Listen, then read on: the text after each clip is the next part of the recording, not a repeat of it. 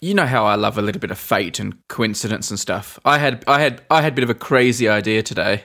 Mm. So I just I just want to put it in there because I know you like new and unpredictable things. Yeah, that's that's what I love. I love the stuff that's off schedule. I did something I do maybe once every few months, mm-hmm. and that is I bought like a scratch ticket. Oh yeah? I usually do it as a little surprise present for my wife because she's not particularly into scratch tickets, but she finds it funny that Australians call them scratchies. So ever since then, I sometimes, I sometimes, some, It's she thinks it's funny because it is funny. You Australians and your little names for everything. I know we love putting little e's on the ends of things. So sometimes I come home and bring her a scratchy.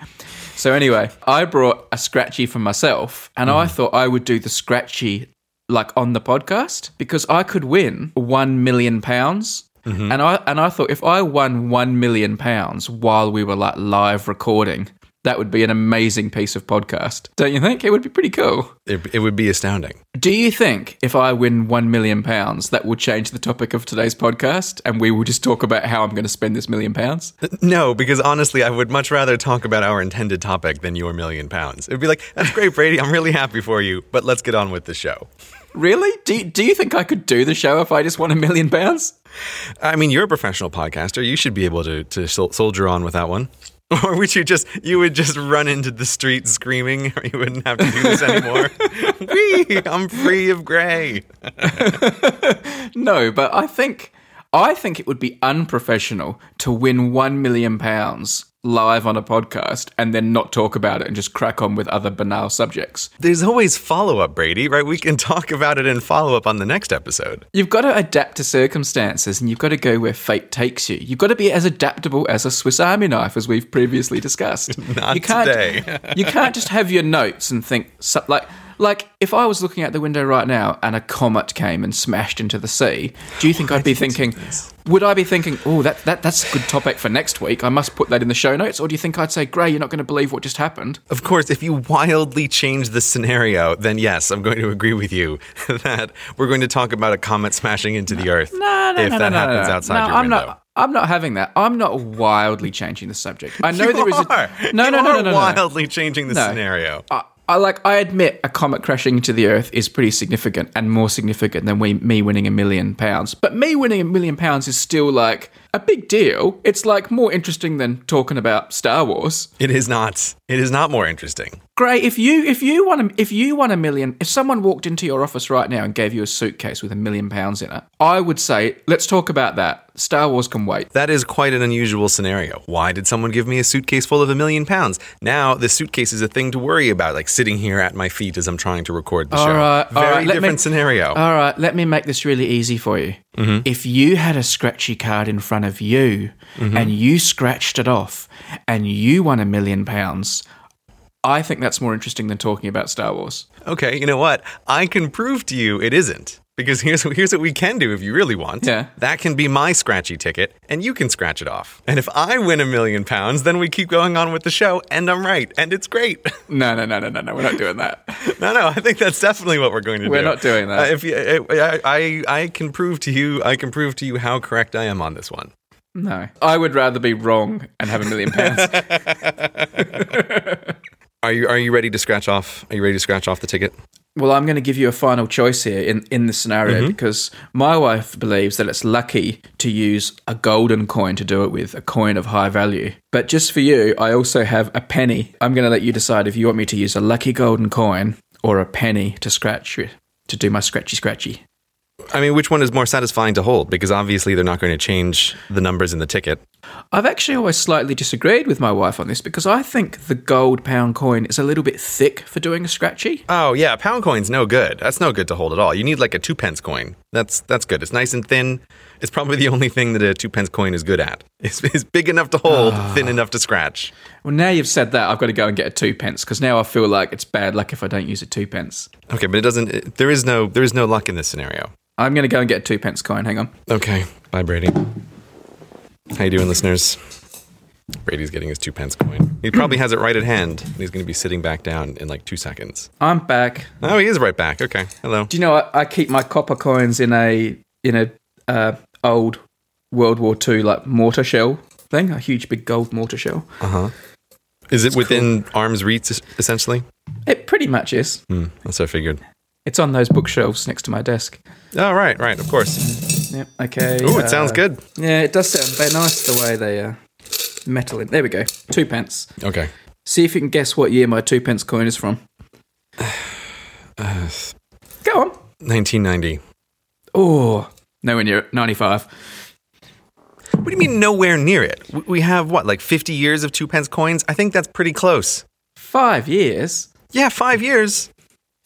How long? How long have two pence coins currently in circulation been made? Here, let, let me let me say something again, Grey, so you can do an edit. Oh my goodness, Grey, that's amazing. You were within five years. No, I'm not. I'm not editing that back in. You can insert that in now. No, I'm not going to. I'm exactly, going because to. it would be ridiculous, because being five years is nowhere near. I think it depends entirely on how many years worth of 50 pence coins are in circulation. And I bet there's like 50 years worth of 50 pence coins in circulations. Oh, no, wait, maybe not, because there's decimalization in the 1970s. Didn't the UK change all their currency in the 1970s? I think they did. 66, I believe, was the year they did it. Oh, okay. Yeah, so it's still like 50, it's basically 50 years ago. I don't know that it was 66. It's just in my head because that's also the year they won the World Cup. I could be wrong about that. Yeah. But anyway, there's many, many years. I'm within five. I'm impressed by this random coincidence. Oh, you're impressed by a coincidence. Yeah, yeah, I totally am. You like that? There you go. That's for I'll you, tell you, Brady. what, I'll tell you what you will be impressed by. My million pound win that's about to happen. Merry Millions. I'll put a picture of the card in the show notes so people can have a look. What's the maximum on that scratchy ticket? Um, well, the maximum is a million pounds. So it's not really Merry Millions. It's a Merry A Million. Well, for, for four for four people, it's a merry million. Therefore, it's a merry millions. Hmm. is it Mary's million, there's a million pounds. The next prize is twenty five thousand. Then Hmm. five, one, then 200, 100, and then there's the little ones. If I win twenty five thousand, I don't really know what we're going to do. I think, I mean, that's that is a lot of money, but This Great. is what I'm wondering, right? Where, where is that boundary of when it becomes uninteresting? Yeah, we've got to milk this, Grey, because uh, that's the whole thing with like scratch cards and lottery. It's- It's before you inevitably lose. It's all the dreaming of what will happen if you win. So I'm trying to milk. Of course. That is what this thing is. So I'm not even dreaming of what I will do with the million. I'm dreaming of what we'll podcast about if I win the million. so I've got like it's like uh, it's it's that there, there are levels of uh, abstraction going on here. I already know what we're going to podcast about. We're going to podcast about Star Wars. All right, here we go. There are four gingerbread men in a little cluster, and apparently, if I if when I scratch away these gingerbread men, if I find a little Santa Claus face, I win a prize. I'm sure the listeners are holding their breath. The first gingerbread man had a bauble, so I don't win. The second one, a globe, no win. A sweet, no win. And holly, no win. I uh, I won nothing. How unlikely. So it looks like today's podcast is going to be about the new Star Wars film, The Force Awakens. So, Grey, mm-hmm. uh, what's the? I mean, the most important thing before we say anything about The Force Awakens, the new Star Wars movie out in cinemas, mm-hmm. is what is our spoiler situation here? Because spoilers are very important when it comes to this. Uh, there can't not be spoilers. This episode is going to have many spoilers starting essentially immediately. So, so if you don't want spoilers, stop now. We are recording this, uh, what is it? It's two days after it came out in the UK, I think, if that's about right. And uh, I know many people who have taken the last couple days to basically hide from the internet because they are terrified of receiving spoilers. So I know a lot of people who are like, I can't go on Reddit, I can't go on Twitter because if I go on, I know I'm going to see a spoiler. And so many, many people are are hiding. But as always with this podcast, people could be listening in the far, far future. Grey, I have a story. Yes. about, relating exactly to that. Mm-hmm. Um, obviously, we'll come to it soon, but obviously, uh, this, uh, we can now start with spoilers. Obviously, a very major character dies in this film, Mm-hmm. and I, uh, I was spoiled. Uh, no. Yeah, I was. It doesn't really bother me, but I and it was. Do you know what? But do you know what? It, do you know what does bother me? It What was bothers the- you? It was the method in which it was done. Okay, so tell me, wh- how did this tragedy happen? Right. I was in the comment section of one of my videos, just like I do for work, Mm, and it was one of those people who just who just wants to be a bad person and just wrote so and so dies and is killed by so and so. No prelim, no. It, basically, the whole purpose was for people to stumble over it and have Right. it ruined incidentally. And can I say, and I've been thinking about this, and I don't want to sound too extreme, but I think people who do that, I don't want to judge them because I don't know what's going on in their life. They could have had a difficult childhood. They could have, they could have, they could have stuff going on. And I've lived long enough to know when people do bad things, sometimes there are other things going on. So I don't want to, I don't want to judge the person. Mm-hmm. But can I say that act, the act of spoiling, say, a film or a TV show, in that. I don't know if there's a word for doing that. I'm going to call it flash spoiling. Yeah, it's like a drive-by spoiling, is what it is. I, I'm yeah, all right. I'm going to call it a flash spoil because I think that's a little bit catchier. But I think the act of doing that is one of the most pure, despicable things you can possibly do hmm. because there's nothing but evil about it. Like, hmm. there's nothing but taking pleasure from evil. There are many worse things that people can do, right? For example, crimes and terrorism. They are they are worse things, right? Mm-hmm. But, in, but somehow, many of them can be justified. Like you can say, well, okay, this person maybe had they had warped beliefs, or they thought they were doing the right thing, or they were motivated by a need, and then they did a really bad thing. But people who are doing these flash spoils, there's mm-hmm. just th- there's none of that going on. There's no there's no construct you can make where there's like a justification other than them taking pleasure from ruining something for other people. And I think that's a really despicable act. And you can sit there and laugh and think, haha, I've I've ruined the film for X number of people. And and you have. But can I just say, you're that's a despicable thing you've done and like pff, you, you, that's as low as you can get. I got, I got no time for you. I know it makes you happy that that, and that just makes me feel a bit sad for you. I can't imagine that sort of person takes a lot of pleasure. Like, th- there's something about this which is like asymmetric warfare, in that I imagine the person who does the spoiling gets maybe five seconds worth of very minor enjoyment. They go like, "Huh, I ruined that movie for some people," but the, the, like the damage done is enormous, right? Like you, you you ruin the movie for a large group of people. Like you take away such a huge amount of joy for what is a very probable, very small increase of pleasure to yourself. So that's one of the things that's even worse about it. It's like the asymmetry of it. Well, I mean that's the case for most crimes and things, isn't it? But uh, uh, what you say is true, Grey. I just think. Eh, I don't know, I guess they've just But like, it's- had a sad. They've had a sad, crap life, and they maybe they feel like the world's been bad to them, so they want to do something bad to the world. I'm just thinking of like the, the damage done in terms of, of like human hours of enjoyment. You know, when someone sees a spoiler like that on one of your videos, like it's possible, you know, many hundreds, maybe thousands of people see that. Let's multiply a thousand human hours of spoiled moviness against the person's Yeah. fleeting seconds of enjoyment. That is the tremendous asymmetry of it. I mean, they're like people who kick puppies, aren't they? As far as bad things go that are not illegal, it's it's up there. By the way, by the way, I am only talking about these flash spoils. Like, I mean, people may people may be pointing out that in our recent vote counting video, the face of Grey appeared a few times. I'll point out why this is different. One, it was accidental. Right. one it was you editing the video. Yeah, one, it was me, but also, I mean, that video was very long, and as and we went, you know, I didn't go through it frame by frame, and it, it had to be done in a bit of a hurry.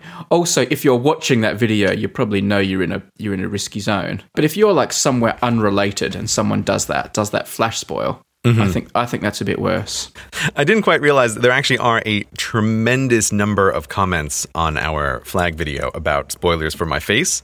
But one of the things is, I didn't see very much of that because as soon as we put the video up, I was precisely afraid of the thing that happened to you happening to me of someone leaving just a random comment on that video to be a jerk about Star Wars spoilers. So this is why I was looking at so little in the last couple days leading up to this movie. And then uh, I, when after I saw it for the first time, I went back to look at that uh, video and I said like, oh boy, there are lots of comments about CGP Grey Face spoilers here. Like I need to add an annotation or something to to warn people about it because of how many comments there have been.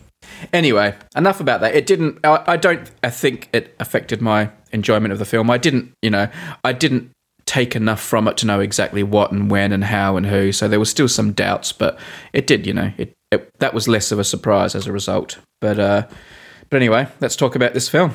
Let's talk about Star Wars now, actually. The Force Awakens, directed by J.J. Abrams. Now, you've already seen it twice. The way this worked is that I saw it on the 17th as a date with my wife. I'd originally reserved some tickets ahead of time and we were, we're going to go out and see it.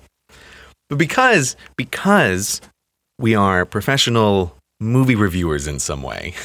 I like this notion that everything we discuss on the podcast we can somehow be professional in, and in a way Yeah. it's like, oh, we get we get money for the podcast. Like now we're professional X, so we're professional movie reviewers now. I mean, uh, after that scratchy thing, I'm now a professional gambler. I believe you are. Yes.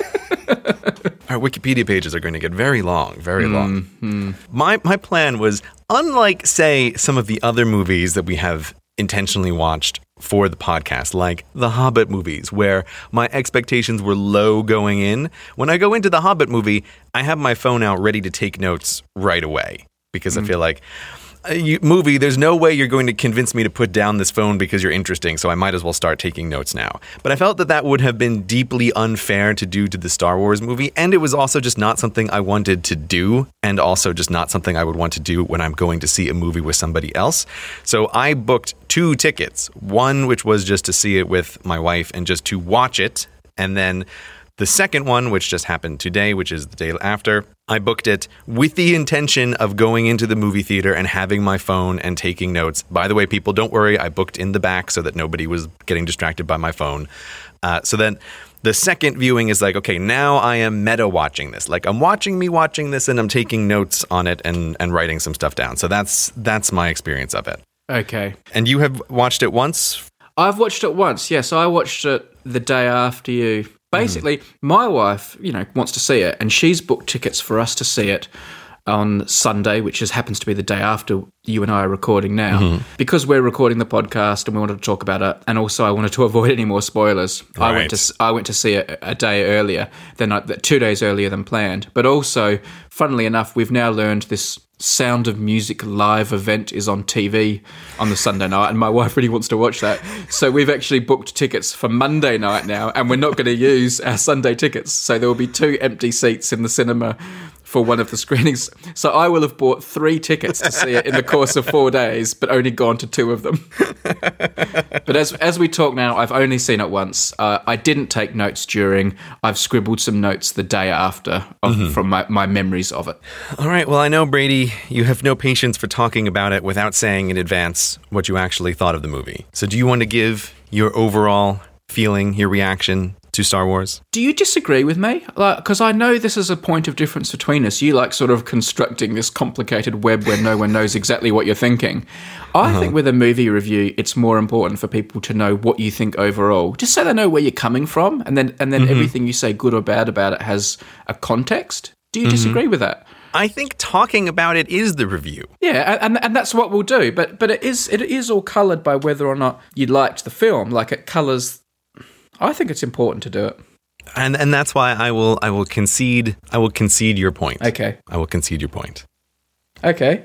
Well, my overall feeling about it that will that can be taken with everything I say subsequently is I thought it was really really good. It was excellent. Two thumbs up. Superb job. Wow, high high rankings hmm. from probably the biggest Star Wars fan that I know in real life. I don't think mm. I know anybody in real life who mm. likes Star Wars more than you. Not flawless. Uh, and I have I have a whole page of, of criticisms, but I, I think I had I think when he was announced as director, my expectations went high. Then they went down, and, and after a few of the trailers, I began to lose a bit of faith, and I mm-hmm. began to wonder. So my expectations went down a bit. So it exceeded my expectations, but my expectations weren't ridiculously high. But they also weren't rock bottom. Uh, but I think the film's very good. Uh, you know, four to four and a half stars out of five, I'd say. What about you? What's your overall thoughts before we get get down to nitty gritty?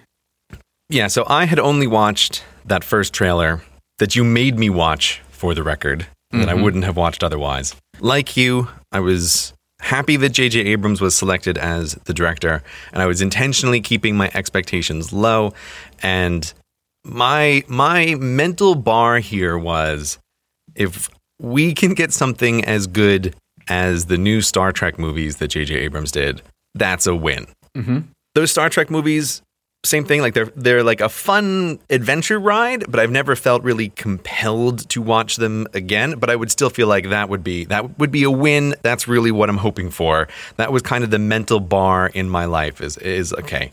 Maybe it's going to be like Star Wars as seen through modern action movie genres, but like I, I will be fine with that if it's if it's like Star Trek. But mm-hmm.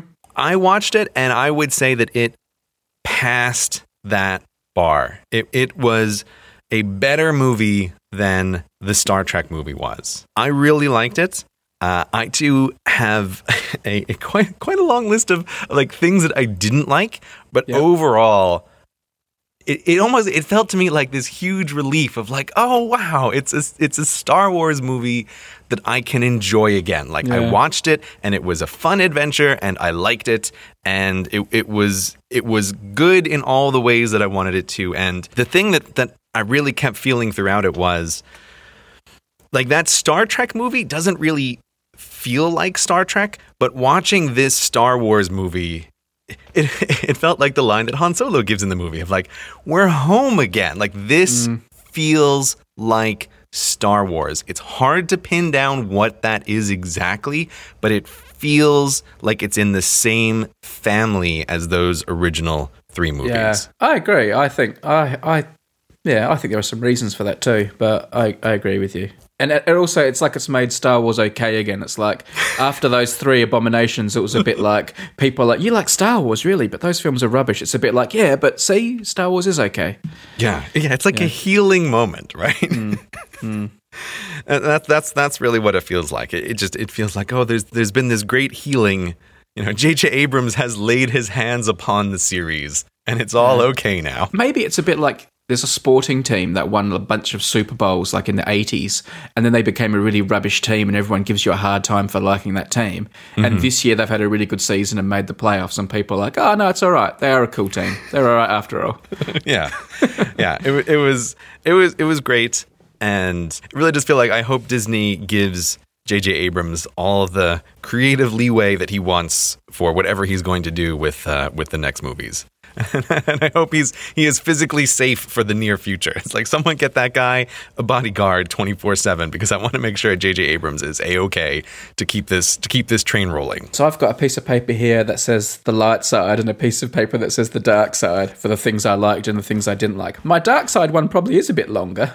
Uh, How are we going to do this? Do you, are we going goods and bads? Are we going chronologically? Do you want to? How do you want to talk about the film? let's just start kind of rolling through what happens in the movie and then and and take it from there i think if, if we go off on any we don't have to stick to chronological or anything but let's just let's kind of like start at the beginning A very good place to start. my very first note on this was text scroll no taxes exclamation mark right away it felt great to see a text scroll in the opening part of the movie that was people focused. Like it was clear of, of here is the setup. Like Luke is missing. Princess Leia, General Leia now has sent off this guy to go look for something that's important. It was just, it was a very good start of like, okay, great. There's a text scroll that I understand that's talking about people. It's not talking about trade embargoes and federations and all the rest of this. Right away, very happy, very good sign. Like, just love it. And of course, I, I don't think you can sit in a movie theater and not have that initial Star Wars sound come on and blast you with that logo and not feel a moment of just tremendous excitement. Like, no matter how low my expectations were going into that theater, as I'm trying to like turn down my expectations intentionally, as soon as that big Star Wars sound comes on, you just is like, oh boy, here we go. I hope it's amazing. I'll go further than to say that the scroll wasn't bad. I'll go so far as to say it was good. Sta I think well, the first words Luke Skywalker has vanished. That's really compelling. Like that's like that's a really good first few words. Like because the first thing everyone wonders going to see that film is what's gonna what happened to Luke Skywalker. Like what does he do now? You know, he was the big hero. What's and to start with that straight away, it's like okay. Like and that sets the whole tone, doesn't it? You know, that he's mm-hmm. straight away as Mr. Man. It was a really, it was a really good start. This is sounding alright. And they do a little bit of misdirection because they mention about uh, Princess Leia sending her daring pilot off to go find, uh, you know, whatever it is, find, find the missing map. Yeah. And, and of course, in your mind, you're thinking, oh, that must be Han Solo, right? But like, no, of Yeah. course not. This is a new movie. There's a new cast. There's going to be somebody else who is the daring pilot. But I thought that was that was written obviously intentionally to make you think Han Solo, and then like, nope, it's not Han Solo. This is a new this is a new set of movies. So I thought that was a nice little thing to do as well. Yeah, I agree. And then the and then from the scroll, obviously the camera pans down in the great Star Wars tradition to see what our big amazing money shot's going to be. Mm-hmm. You know, is it going to be a rolling ship or what's it going to be? Uh, you know, scrolling down to a planet. I think he did. I think he did well. He did something new and different, but in keeping with the great Star Wars tradition. like right away, I thought that was a really good sign of he's doing the traditional move. We have panned to a planet, but he's doing it as the silhouette of the ship. So you don't actually see the ship that is is this first one here. You just see that there's some silhouette crossing the planet. Down go these little uh, pods with stormtroopers in them.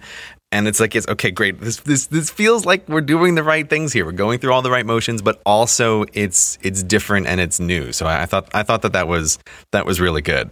It's doing everything you need to do. It's conveying so much information with so little effort. Like, okay, because the planet like eclipse because the planet is eclipsed by the ship it's okay this is menace this is Right, bad right. this is this is big and menacing and straight aw- and uh, like all of these things are, are being are being given to you straight away no confusion no no clutter just but everything is got meaning. It's not only beautiful and clever it's it's giving you information all the time which is so important at the start of a film isn't it? Especially these sort of films. Oh yeah, and even if even if you imagine someone's walking into this movie theater and they've never seen Star Wars before and they're reading this text scroll and they have no idea who any of these people are, you still know that that ship is bad news, right? Like Yeah. it's so clear. This is bad news, right? These are not people that you want coming to this planet just visually. Like they don't have to tell you anything about it.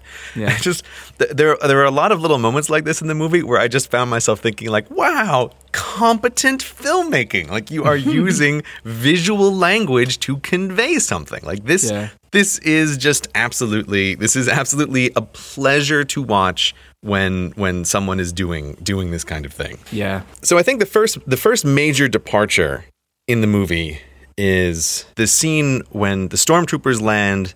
They are they're on what I kept thinking of as, as New Tatooine, which really Jakku I think is the name for it.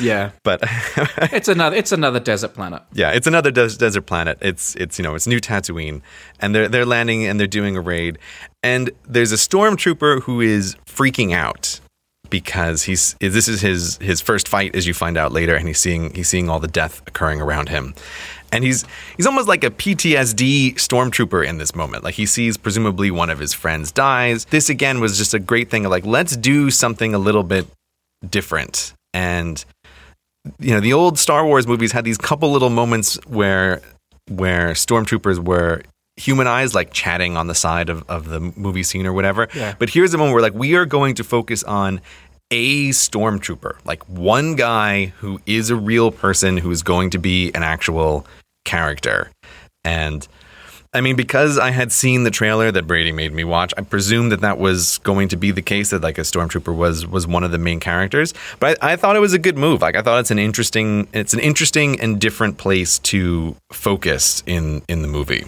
And we have this sort of this this little battle and skirmish kickoff on the on the desert planet. The scene where someone fires a blaster at our big bad dude, and he throws the blaster bolt in the in the, in midair. Um, I mean, if you told me beforehand that was going to happen, I would have said, "Oh, I'm not too sure about that." But that was awesome, and it was such a cool new use of the force, and Yeah. uh, it was such a cool new effect to see a, a laser bolt frozen in midair, but still sort of sizzling on the spot. I thought that was that was so cool, wasn't it? That blaster bolt was designed in the same way that Kylo Ren's lightsaber is done, where it, it- it's like angry, right? It has sparks coming off the edge of it. It, like it feels alive because like this is this is the this is the plus side of making a movie many years later. It's like we have better graphics technology. We can make things look better than just lines on the screen. Yeah. And so yes, when when that blaster bolt is fired and it's stopped in midair, it it you couldn't have done that effect before because it would just feel like oh there's a glowing line in the center of the screen. But with this, it feels like that blaster bolt is just tr- dying to move forward. Like it's giving off sparks and it's kind of moving around a little bit, but but it's just casually held there by the dark side of the force. And yes, it is it is just so cool. Like that is exactly the kind of thing I can imagine if I was if I was a little kid seeing this. Like you imagine yourself like stopping blaster bolts with your hands when you're playing with other kids. Like that's just such a great a great thing to do in in the opening scene to establish like yes, this guy can do amazing things right away. And also, very early on, we have a bit of a marker for the film as well. Is when when this this pilot hero guy, whose name I've already forgotten, uh, is sort of brought before Kylo Ren to get a telling off and and that. Um, he's really jokey. He's funny, like in a really modern, a modern jokey way. Like, who's going to talk first? Are you going to talk first? Am I going to talk first? Like, it was very like, oh, okay. They're gonna they're gonna be sassy. They're not like that was a real modern sass, wasn't it? It wasn't old fashioned humor. It was like very modern speak, and it was it was actually quite disorienting for a second. That moment right there when the pilot says, Are you going to talk first? Am I going to talk first? And then Kylo Ren says something, and then he does another joke, which is that he says, it's it's very hard to understand you with all the with all the apparatus, right? Like he's he's making fun of the of the mask that this guy's wearing. Hmm. That was one moment where I was thinking like, oh, I was a little worried at that point hmm. because it, it because that to me just doesn't feel Star Wars because it is very modern. Like I'm not saying it's bad, but it was a moment where everything was going great on this train and in my mind anyway like we hit a tiny bump and now i'm suddenly cautious again right? It's like shields up i'm a little bit worried.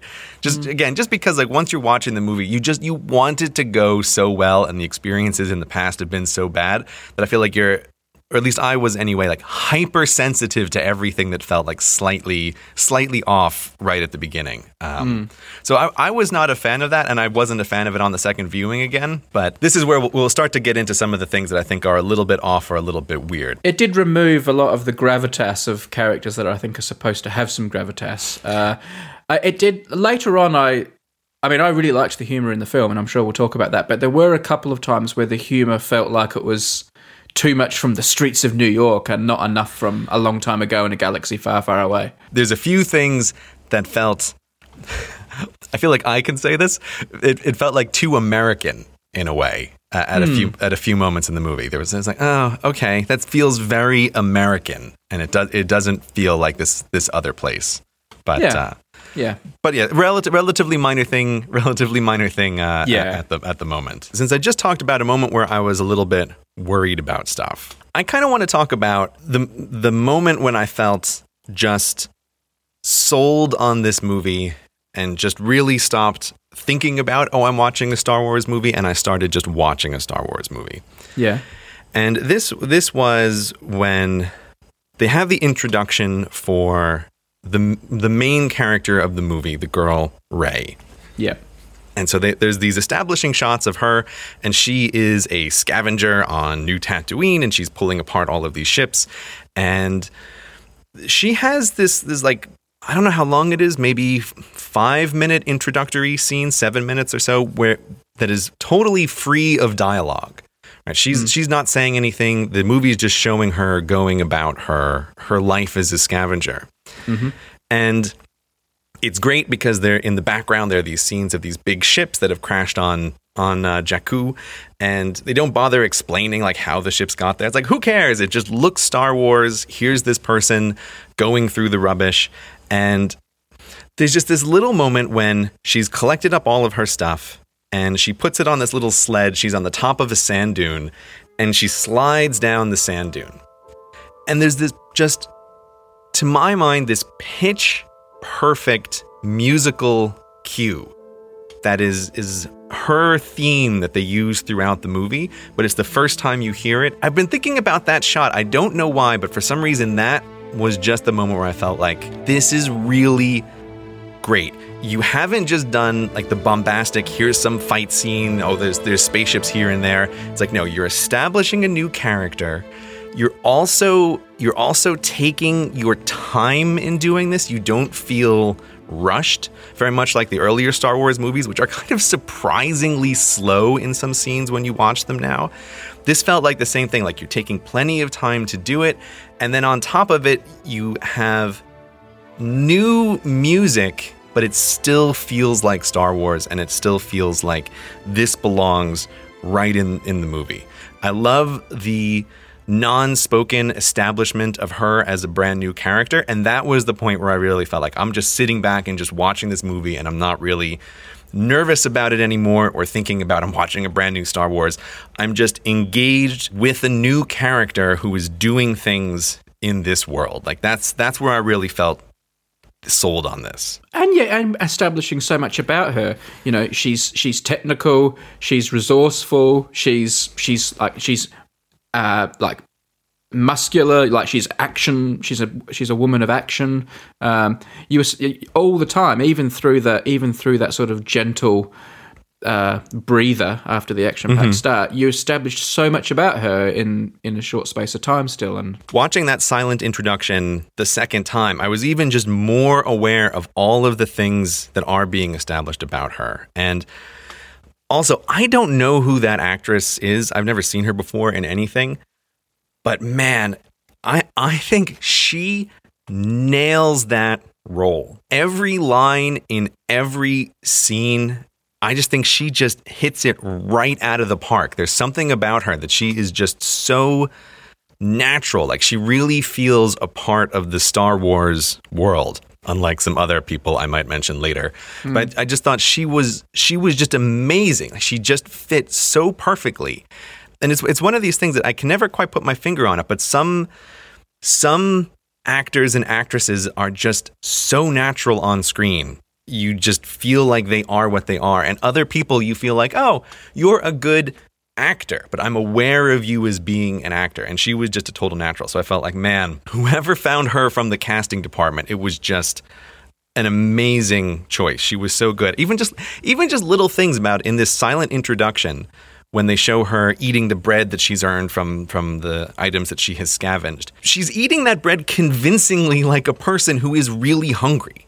And, and, and not doing it in an overly obvious way it's just so natural. Like, yes, this is a person who got less food than they were expecting from their scavenging, and she's she's hungry and she's she's eating this and just it sounds dumb to mention that, but it's it's just a it's just a pleasure to watch someone on screen who's just so so good at their job. It, it she was really really just amazing. I mean, on my light side list here, she mm-hmm. is absolute top number one. I think she's the best thing about the whole film. Yeah, without like, a doubt. Without the, a doubt. The, the, actress is, is great, but also the the characters. She does a great performance, but the character's so interesting, and uh, the co- the costume is great. Like every every single every single thing about that character, Rey, yeah, is is brilliant, and I think she is absolutely makes the film. I always wanted to see her what she was up to uh, when she was on screen. Could you imagine? I mean, could you just imagine if George Lucas had to write a three minute silent scene for introducing a new character? How how unbearably awful would that be? Would he even try? No, of course not. Mm. But it's and, and, that's where like that just felt really great. Like, man, I am in the hands of a competent team who is able to show me things without having to explain things. Like people who are thinking about this, where they show her writing the notches on the wall so you have some sense that oh she's been in this place for a long time uh, you know everything about her life like you said you you learn this from her and she is great and and the the directing team i mean even things like i just kept thinking wow there are interesting camera angles in this movie like they're choosing to put the camera in in angled locations to show you a bunch of different stuff. Actually, I realized on the second time round, her first line of dialogue is in that is in some made up language, right? She's she's yelling at uh, at the guy who finds the the droid, droid BB-8. Hmm. You know, she's she's yelling in a in a different language, and it just comes off as convincing, right? She does she she sounds like, oh yeah, this, she just speaks some other language, and and even then she makes like a little head gesture and she shushes the droid. Like she just comes off right away as very very competent character and and a and a great actress. Well done. Yeah, seriously. Daisy Ridley is uh, the actress's name. However, I feel like this is a moment where maybe I want to take something which is on the dark side as as you have divided your list. Oh, let me get my dark side paper out as well and see if I've got it as well. Here we go. Here's my dark side paper. okay. Because for as much as I love lots of stuff in this movie, showing you things without explaining it to you, I feel like there was some writer on the team or someone who felt that there had to be lots of exposition that was redundant in the movie. There are tons of lines in this movie where people say things twice or three times right in a row, and it just really irked the heck out of me. And this girl has one of those lines where she's she goes into town with BB-8. And right, okay, so in your in the silent scene, we have established that she's obviously been there for a long time, right? She's ticking off these little marks on the wall. But she says to the to the droid, I know all about waiting for my family. They'll be back. I feel like these these lines are like, we know you're waiting for someone. You don't need to explicitly say this out loud. I, I, don't know. I just felt like there were a bunch of lines where someone would just say things several times over and over again. And I just I found that kind of irritating. Like the exposition dial in dialogue was was turned up way too many times. Like I have a couple notes here for similar similar lines where someone else later in the movie says, "The droid is in the hands of your father." Han Solo. It's like, yeah, no, we know. We got it, right? We got it. But you don't you have to say it twice so that everybody in the movie knows what you're talking about? I don't I mean people don't always pay attention and if things are really important, you've got to make sure they know them. I, there are a couple of times there are a couple of times I agree. I think I don't think her putting notches on the wall of her of her home or wherever she was immediately said to me she was waiting for something. It, it, we did need to be told she was waiting for people to come back. We, but they that, re, they that revisit be... that later in the movie. Like okay, there's a conversation okay. later in the yeah. movie where they do yeah. it. So it's like it's not necessary to do right now. You have some sense. You have some sense of this already, and I think it'd be more powerful later if you don't like hammer it home. Hmm. And you know, and then uh, like I have another line like right in the beginning when uh, someone is talking to Kylo Ren, you know, and and he says oh, the First Order rose from the dark side. You did not, right? Telling us that Kylo Ren didn't start out evil. And it says, like, then his very next line is, you can't deny the origin of your family. It's like, okay, but you could have stopped it. You did not, right? Like, we understand he didn't start out on the dark side. You don't have to, like, super hammer it in. I think my favorite, my favorite example of this is, is, uh, where did I write it down? Oh, yeah, at, at the very end, they mentioned someone, uh, the, the pilot guy has a line about, uh, oh, it's it's destroying the sun, right? And when the sun is when the sun is gone, then you know the weapon is ready. Yeah, it's like okay, that's a great line. And then he says, "So as long as it's light out, we still have a chance." It's like okay, you you just said that, like you just said that line with your previous line. That that's probably one of the things that just irritated me the most is feeling like there were lots of these lines for people who were like, "We're really trying to make sure that you're following along," and I I understand why movies do that, but it just I don't know. It feels like you I always want less exposition than there are in movies, and this movie felt like there were a few really egregious lines of of exposition. I agree with that sun one later in the film. I thought that was that was laid on a bit thick, but I also think the fact you saw this film twice in three days is contributing to that. And I think, oh, it's definitely not because that was that was I have I'm looking on on my screen. I'm looking on my screen the two sets of notes that I have, which was the first reaction notes, mm-hmm. and my first reaction notes has a big thing saying there's 20 too much 20% too much exposition and i wrote down that line about the light and made a note from like future me to find some of the other lines because the 1st mm-hmm. time i watched it i felt like there's just too yeah. Much of this there's too much of this i mean i've heard you complain about this with other films too though as well so mm-hmm. i think i think you um, not everyone pays as close i mean i do pay close, close attention so i feel a bit the same way but not everyone pays quite such close attention i agree there was a bit too much of it but I don't think it like crippled the film, and, and no, neither, no, do not, neither do you. Neither do you. Yeah, no, I, yeah. I, don't. I don't think so either. But it's it's one of those things where like um, when you're really enjoying a movie, I just find that stuff like like it sticks in it sticks in my yeah. side as as like this would be a better movie without this. Yeah, but that's all. So, do you have something from your dark side list that you want to mention? okay, yeah, I, w- I will. I'll, I'll bring up something that's semi-related, and almost it's funny that this is this kind of almost goes against what you said. Um, and that is, I felt like this film, like a, a big complaint about the terrible, terrible prequels is that they completely abandoned sort of characters and interesting characters mm-hmm. and they concentrated on this boring politics and this mm-hmm. big this big I'll call it like the mac the the macro story of what's mm-hmm. going on in the galaxy. I feel like this film went very very far in the other direction to the point where I kind of didn't understand the big picture very much. And hmm. I, and therefore I didn't really care about some of the things that were going on. Like who's who's in charge of the galaxy now, and that and that planet they blew up because I, I sort of had the impression that the bad guys, the Empire, had sort of had retained control after Return of the Jedi, but then these bad guys with their Star Killer are blowing up. Is that the planet with the Senate on it that they just blew up? So are they? Is this a coup? Is this the military taking over the government? And like, and hang on, so Princess Leia is like still a rebel, so there are still rebels, so the bad guys are still in control. So why are they? Why did they blow that up? And uh, uh, and like, so lots of the stuff happening at the higher level like the big the big politics i was completely bamboozled by and therefore i was finding it hard to sort of okay those guys with that star killer are bad so obviously we've got to blow that thing up but who's who's in charge like what's going on Uh, there was there was a lot of the macro was lost on me i was very engaged with the micro but the big picture was lost on me and therefore for example at the end of new hope you just want that Death Star blown up so bad. You know, you know Right. how bad it is. You know who's good. You know who's bad. This this attack is the culmination. But by the end of Force Awakens, it's a bit like I didn't really care about this Star Killer thing, and therefore this big siege at the end where they fly in and blow it up. It's a bit like, yeah, yeah, fair enough. that's, that's bad. I, I can see why you're blowing that up. That's bad.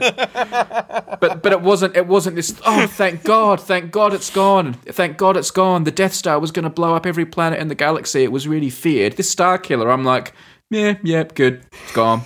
We win.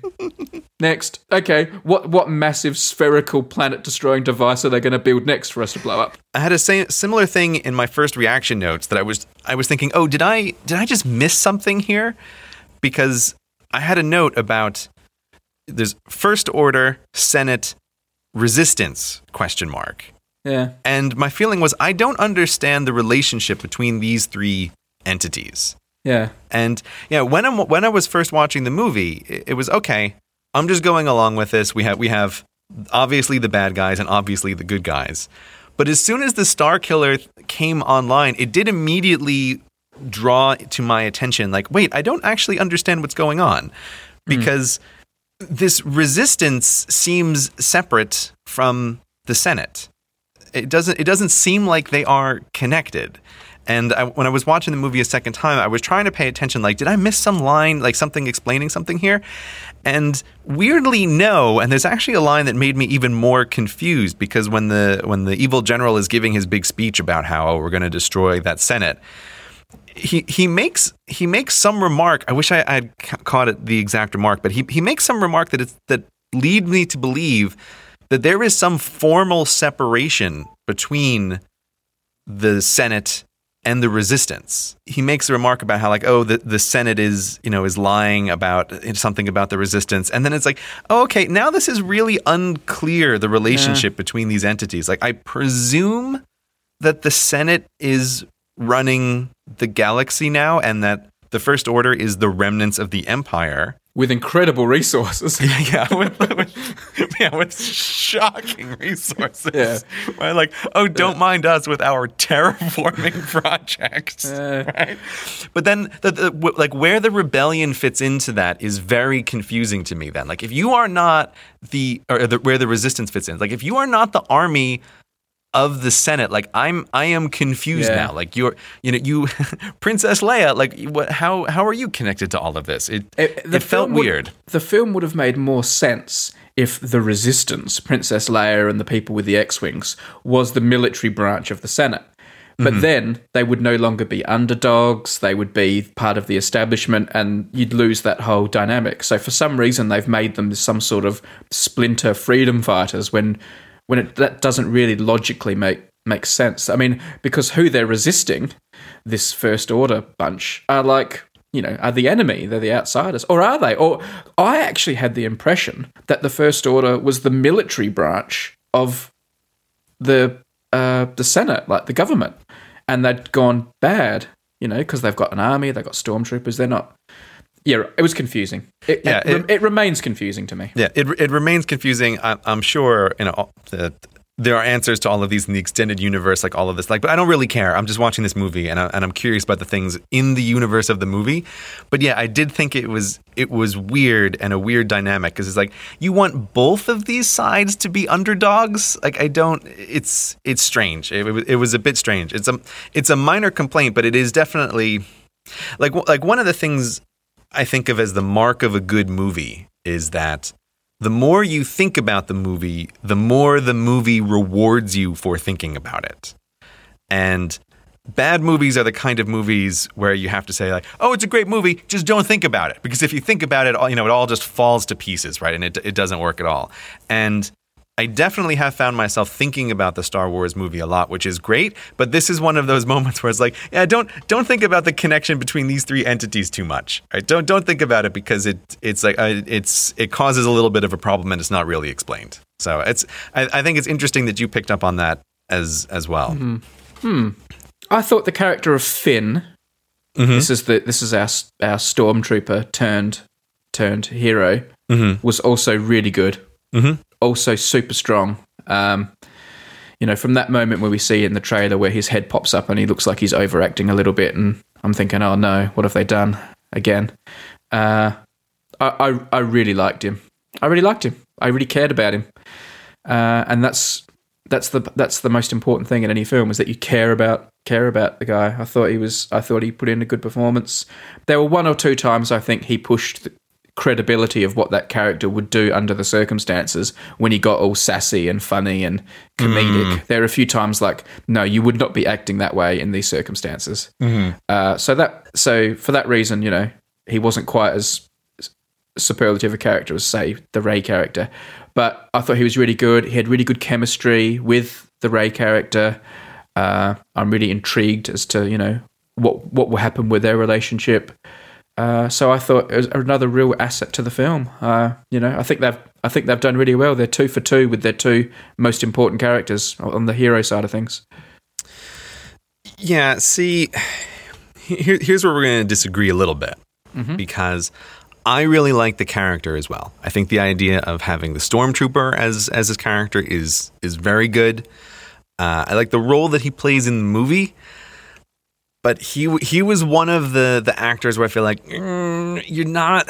There are a bunch of lines that he gives in the movie that I felt were clunky, and mm. he he was one of the I mentioned before saying some things felt a little bit too American, and he was one of these things that there were moments where I feel like you you sound very American in, in a few of these scenes, but yeah. a, a bit off. Like it it just it, it's it's so hard. Again, watching a movie, it's it's so hard to pin down why things are different because Harrison Ford shows up in this movie and he talks and he's obviously American, right? Like he actually is American, and it doesn't it doesn't feel that way. But the guy playing Finn had a few lines that just felt like this is yeah. out of place. It's but I don't think that was his fault. I agree. I mean, that's what I meant when I said you wouldn't act that way. Like when he when he confronts his old stormtrooper boss. Uh, towards the end of the film. He's yeah, going, yeah. You know, how do you, how do you like me now? Sort of that kind of yeah. Kind I'm of in thing. charge. I'm in charge. Yeah, I mean that was that was that that that missed that missed the beat in a very jarring way. That sort of punched you out of the film for a, for a few seconds. Yeah. Uh, so there, th- yeah, that that's why it wasn't. You know, that's why I said it wasn't as perfect as sort of the Rey character, where I don't remember ever being ever being no no there, she's but, she's pitch perfect the whole way yeah, through yeah. but I, but I think it's not even the lines that he has to deliver which sometimes you know they're hard sometimes but it's the way he delivers them. It's it's mm-hmm. his accent and his way of speaking feel like clunky lines. And I ended up looking him up because I, I wanted to know like where's this guy from? And I, I think here's my suspicion about this. I, I found out he's actually English. Right? He, he, went is. to school in London. Uh, And again, he's another person I have no idea who he is. Which, for a Star Wars movie, by the way, is the right way to go. You don't want to have very obvious known characters or very obvious known actors in your Star Wars movie, right? You want to find a new crop of people who are talented, but I think that's a really hard job to do of unknowns or relative unknowns who are also really good. Mm-hmm. But so anyway, he's he is English. Maybe it was because he is obviously trying to hide his English accent in the movie because maybe they don't want their two main characters to have the same accent, which is quite reasonable. But I wonder if that's why some of his his lines of dialogue just feel really really clunky clunky to me when he delivers them. It's like, oh, you're you're not using your natural voice. You're trying to put on an accent, and your accent sounds very American. But maybe because it's not exactly American is why it feels off and weird sometimes. So my feeling is is he was fine, but I, I, I would not say that he was great. Like I really like the character, but I don't think that the actor did a perfect job with with what he was with what he was given. Speaking of people sounding American, hmm? let's come on to Carrie Fisher for a minute. Hmm? Because I don't know what's happened with her voice, but she has sort of an odd voice now, and she sounded her she sounded distractingly American to me. Like really hmm. strong. I don't know what her accent is, what part of America it's from, but her, like you say, Harrison Ford. Lots of people have American accents, and you're just used to that in movies. You think nothing of it. Yeah, sort of invisible. but Carrie. Fisher's, I don't know if it's her accent or her voice, has changed in such a way over the years that she, her voice really distracted me. I, I had real problems with, uh, with how she sounded. Carrie, Carrie Fisher has been through uh, quite a rough time since the Star Wars movies. Yeah. So in, it's, in, it's, in this galaxy and that galaxy. it's been a bad time Yeah. for Carrie Fisher. So it is not surprising that her her voice sounds shockingly Hmm. different. Uh, you know, it sounds like you know, sounds like someone who's been through a rough time. It, it's weird because when she did first come on camera, I found her distracting Hmm. as well a, a bit. It's like, okay, you look very different and you sound very different, and, and I find you quite distracting. And again, in a way that I just, I was impressed by how not distracting old Harrison Ford was. I was expecting it to be a bit, oh God, like let's, can we move Harrison Ford off camera as fast as possible? But I think he did a great job with it. I think he was really believable Mm. Except when he- as, except- as old Harrison Ford. I think they gave him too much action work to do. I think he, I think like when he's running around on that freighter when those monsters are on the loose, he's really lumbering. Like I'm thinking, there's no way you're going to get away from those monsters. like you're, you are, you are first to be munched, my friend. Let's, let's get back to those monsters in a second. Like- I thought, I thought, Yeah, I mean, uh, it's, uh, it's, it's, it's, it's, it's low hanging fruit, isn't it, to pick on these people for being a bit older now? But I think he was too old for some of the things he was being asked to do, and it was a, bit, a few times I was thinking, oh, poor fella, don't make don't make him run there. Someone go and give him a hand. aside from that that monster sequence when they're on the spaceship and the monsters get loose, which for me might be the low point of the film, is that monster sequence. Totally agree. That whole sequence up on that ship was was was definitely the uh, the low ebb. It's it's the low sequence because okay, so what's happened in the movie at this point, right, is that our main characters have escaped with the Millennium Falcon, and Harrison Ford finds them and brings the Millennium Falcon on board his big ship.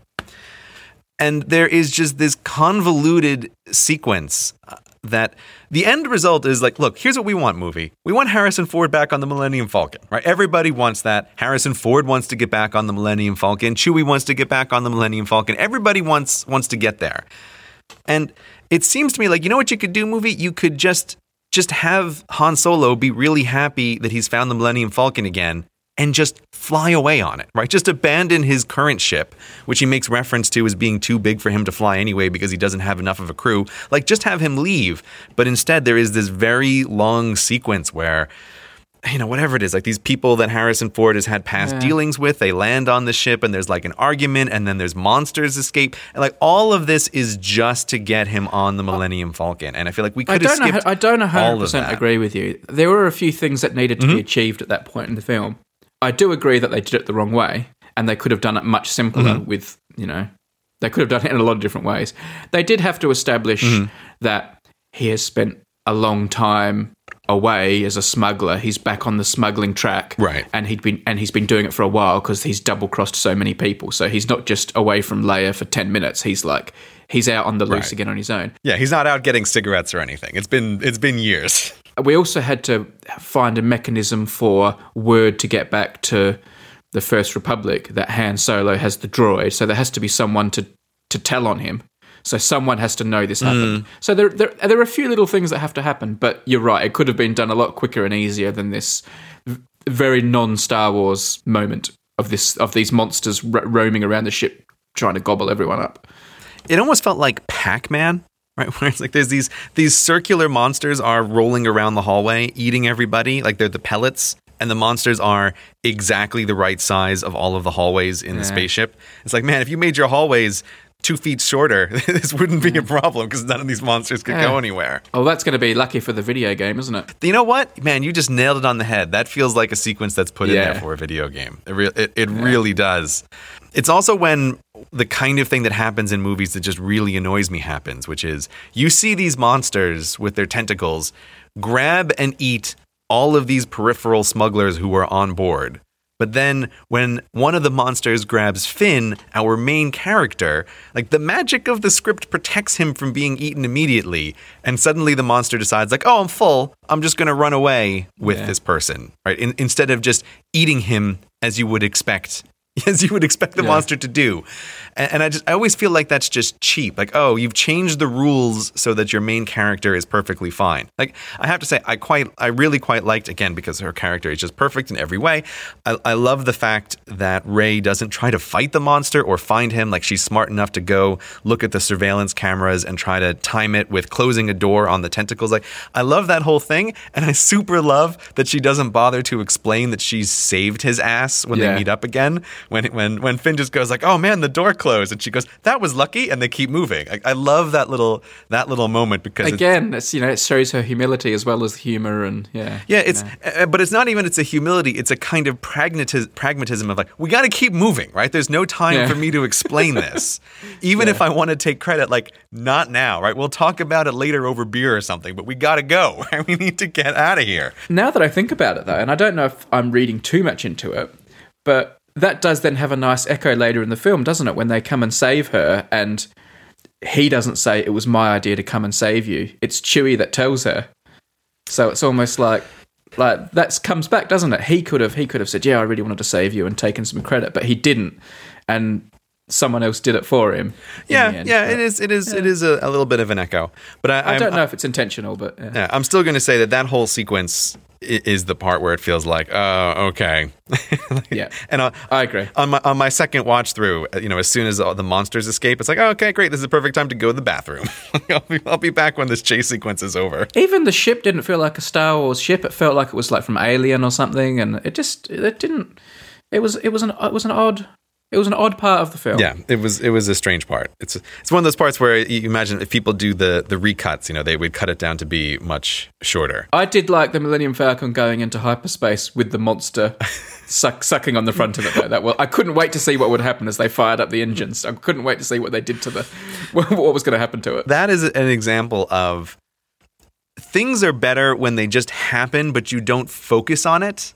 So like there's not a dramatic shot of the monster getting just plowed through by the Millennium Falcon. You just kind of Yeah. see it in the background as this mouth that is over the front of their ship and then it separates. So you know what's happened. You know they've just flown Yeah. right through it.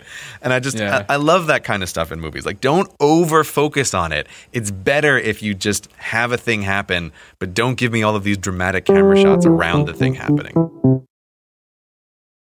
We are once again super pleased to be sponsored by Hover. Give them a look at hover.com. Now, Hover's a domain registrar that just seemed to get it right. Super easy to use and focused on you as customers.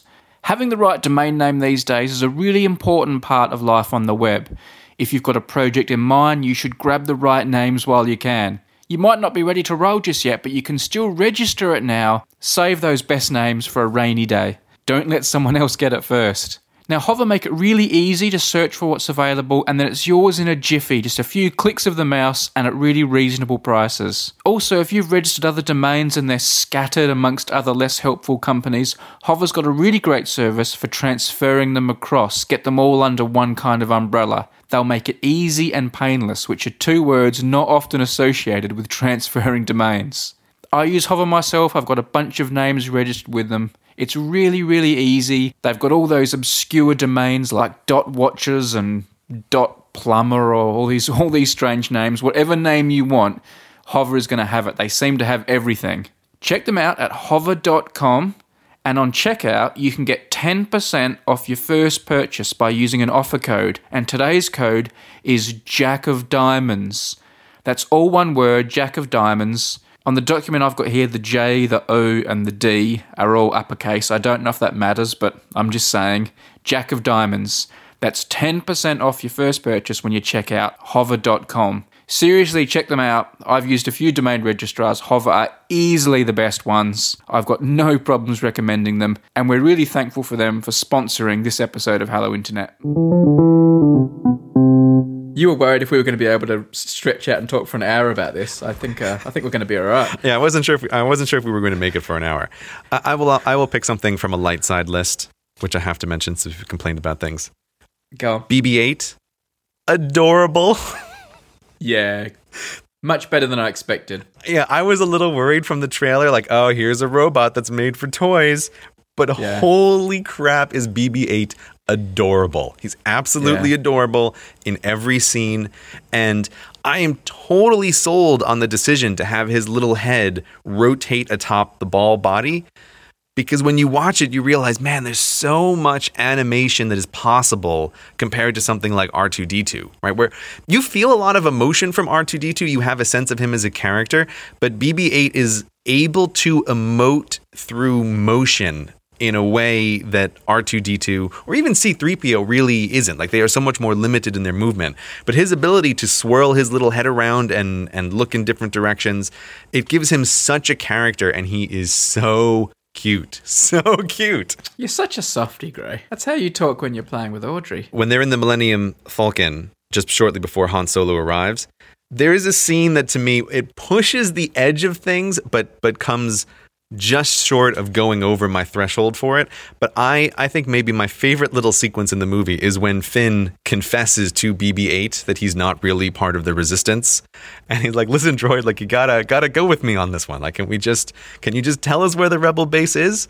And hmm. I just think it's there's something that's really cute about that moment, and I absolutely love when Finn gives him the thumbs up, and BB-8 sticks out his little lighter thing and gives like a little, a little his imitation of a thumbs up. That is like right on the edge of something that I would hate if the movie was done less well, but it just came in under, and I totally mm. loved that little sequence.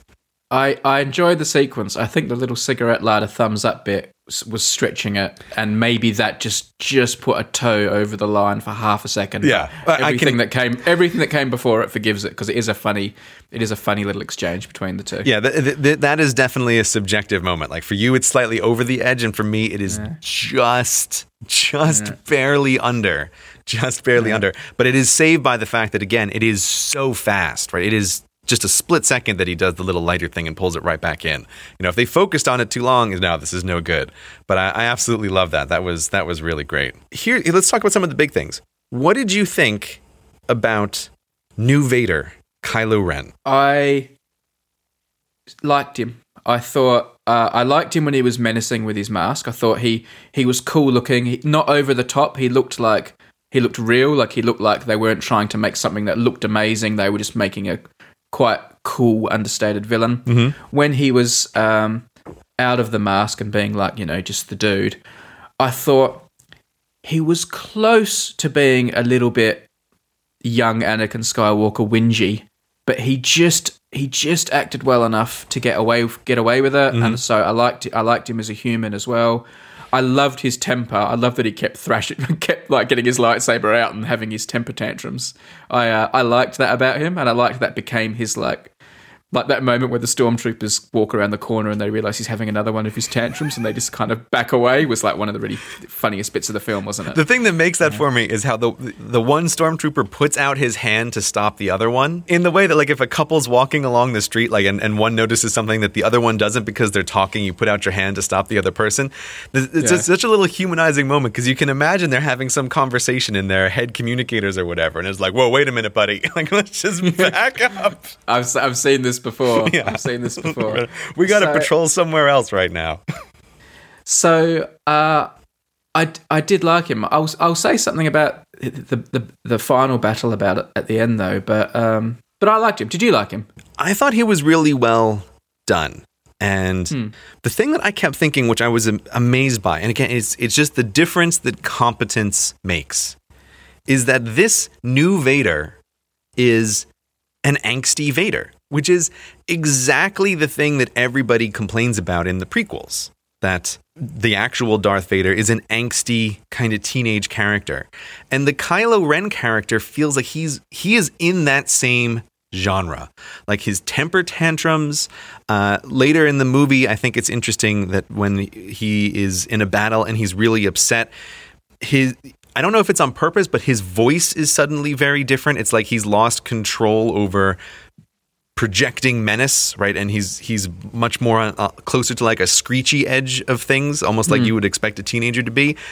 Mm. And I feel like, but it works. Like it it works, and I think the reason it works is because the actor and the costume are still able to project menace. And I mm-hmm. think the first time he flips out is a really key scene when when there's you know there's always in Star Wars like you don't want to be the officer who has to report to the dark side guy or like that's not the nobody wants that job right? No, it's a no. terrible job much throat choking in that situation. But the first time you you go through this very Star Wars scene where the officer has to say oh we've lost the droid and I think it's great because it establishes him as being really menacing, that he, he trashes the console in front of him. And then when the officer gives this additional piece of information, it's such a great shot of him using the force to to not just force choke the guy but to pull him across the mm. room to like inches in front of his face. And it's that kind of thing that gives it it gives it menace. And so it feels like okay he's not just throwing a tantrum because things haven't gone his way it's like he is furious and upset but he is also dangerous and i think the, the actor the actor does it really well and I- kept looking at the costume which i thought was a really great comparison to vader because it's so slender in many ways. Like he he is a slender guy. He doesn't have the same kind of huge physical presence that Darth Vader does. And I think that's a really good choice for doing something that is similar. Like you have the same kind of Darth Vader feel, but it is it's not the same. And I, I just thought like he looked great in a lot of those scenes as this much Yeah. more slender character. He's even just wearing like this relatively light robe that doesn't even go all the way around him. It just it was just a great visual look and I also thought the voice was done very well. It was. You know, his his his voiceover, the way he spoke, you know, ve- reminiscent of Vader, but not a mimicry.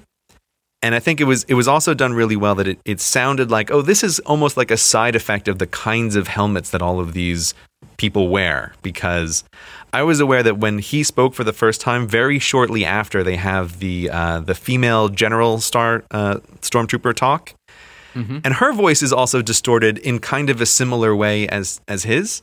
And I feel like it almost establishes like, oh, he's not doing a Darth Vader impression. They're all just talking through helmets that distort their voice. And maybe It's just the it's the Avid audio plugin they're using. yeah, that's exactly it. Like, listen, all of these people sound like this, and I think that's a good choice to very soon hear hear another character who sounds somewhat similar to him. It's like, yeah, we're not doing a Darth Vader voice. This is just what stormtrooper stormtrooper helmets are like, and he has a custom one. I love that his mask like was a bit dinged up well as well. Like it was just the mask looked lived in and they did it just right. Yeah, it was really cool. it was perfect. I was really aware of that too. That there were a few dings on the on the front the front faceplate. Like this is perfect. This feels like a real universe. Like this is a guy who has used this mask over the course of time. And Yeah. yeah. it's it's a real thing that has been around for a long time. It is not straight from the prop department, even though it obviously is. See the new the new characters are doing well. What about the old characters? I I mentioned Hmm. I thought you know I thought I was a bit embarrassed for Han Solo at times. I, you know, of course I love him. You know, but aside from the weird action sequence on the, that spaceship, I thought mostly the script was actually pretty good at having him not do too much. Like if if you hmm. put that one action sequence aside, he, he there's not lot there's not many shots of ha- of him running around. Like he's in there were a few. There were a few where he's like shooting his blaster and being a hero, and I'm thinking, Yeah, but shooting your Careful. blaster and being a hero is very different from running, right? Like they don't, they don't show an old man running for the most part. I think that Yeah. that's a good decision. Like he he is there, he is doing things. The one that to me is over the line is when he doesn't even look and shoots a stormtrooper. Yeah. Yeah. That to me was like, mm, nope, sorry, I'm hitting I'm hitting the no buzzer on that one. You know, you should cut that half second because because how is that even possible, right? Is he just lucky? Going back again to think to think about something like uh, the the scene earlier in the movie when Rey and Finn are escaping on New Tatooine in the Millennium Falcon, which is a great great flight sequence. And she's flying you know, on the inside of one of the crashed star destroyers, and the gun gets stuck. And she pulls all this amazing maneuver where she, you know, she flies through and, and cuts off the engine at just the right moment, and turns the whole ship to line up the gun with the Tie Fighter, so that Finn in the mm-hmm. back can shoot the gun and hit it. It's like that that scene in a Star Wars movie is believable because it's conveying to you immediately that she is force sensitive, right? That no one could pull off that maneuver. Like Han Solo couldn't have pulled off that maneuver. She's only able to do it because she is special. And I feel like okay, that that is again like the movie is telling you something about this character and it's done really well. Whereas Han Solo just shooting a stormtrooper without looking behind his back feels like dumb. It just feels dumb. There's no reason for it to happen. It doesn't make any sense in the context of the movie. And yeah, for me, it's it's over the line. And I would, if I if I was the editor, like, no, J.J. Abrams, we're just going to cut this. It's it's two seconds. It adds nothing. It's not actually that funny, and it's a bit out of place. You bring up the Millennium Falcon. Mhm. I wasn't entirely pleased with the use of the Millennium Falcon in the film. I Why am I not they got- surprised, Brady? I thought they got a little bit comic book cartoonish with it at times. One of the things I like about Star Wars is it sort of it feels a bit like it obeys the laws of physics. Mm-hmm. And you know, if you're if you if your if your plane crashes into a forest, that's like bad. Right. But I feel like I feel like the Millennium Falcon survived scrapes and landings and incidents that that a sh- that an old banged up old ship s- shouldn't survive, and it was performing maneuvers that it shouldn't be performing. I thought the time when Rey flew it on um, Jakku was such an amazing scene and so much fun that I kind of I kind of forgave the amazing nimbleness it was showing flying inside a star destroyer. I forgave that. Yeah. And and you point out it showed that she she had something a bit special about her that she could do that very implausible move of turning it off and turning it on again Right. before it the to the. Implausibility is a plot point as opposed to just something Yeah. dumb that is happening. Whereas Yeah. seconds earlier, when she tries to take off and it, it smashes against the ground and then smashes into a building, Yeah. I agree with you. It feels like, is there physics here? Because I'm pretty sure that thing should have been torn to pieces in that takeoff. I mean, the, the landing on the snow planet and, and coming out of hyperspace so close to a planet and then landing on the planet the way they did, like that just, that was like, okay, this is like, this is not believable. Uh, I didn't, I didn't like that, and it also it didn't feel necessary. I've, I, I kind of see why they did it with the snow planet because otherwise, if they just went and landed on the snow planet, it would be like, what is there? Is there was there no trickiness required to get there? But um, I, I but agree with you there. that- The movie wants some reason why they and only they can land. And Yeah. this maneuver is the reason. But yes, it, it doesn't make sense when you think about it too long.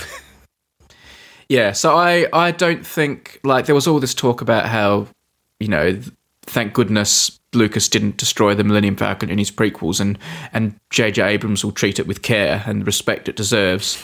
I don't think it was treated with the care and respect it, it deserves, and I thought it became a bit of a it was used too much and it was used in in two silly ways, and I think it didn't do justice to the to the great lady of the skies.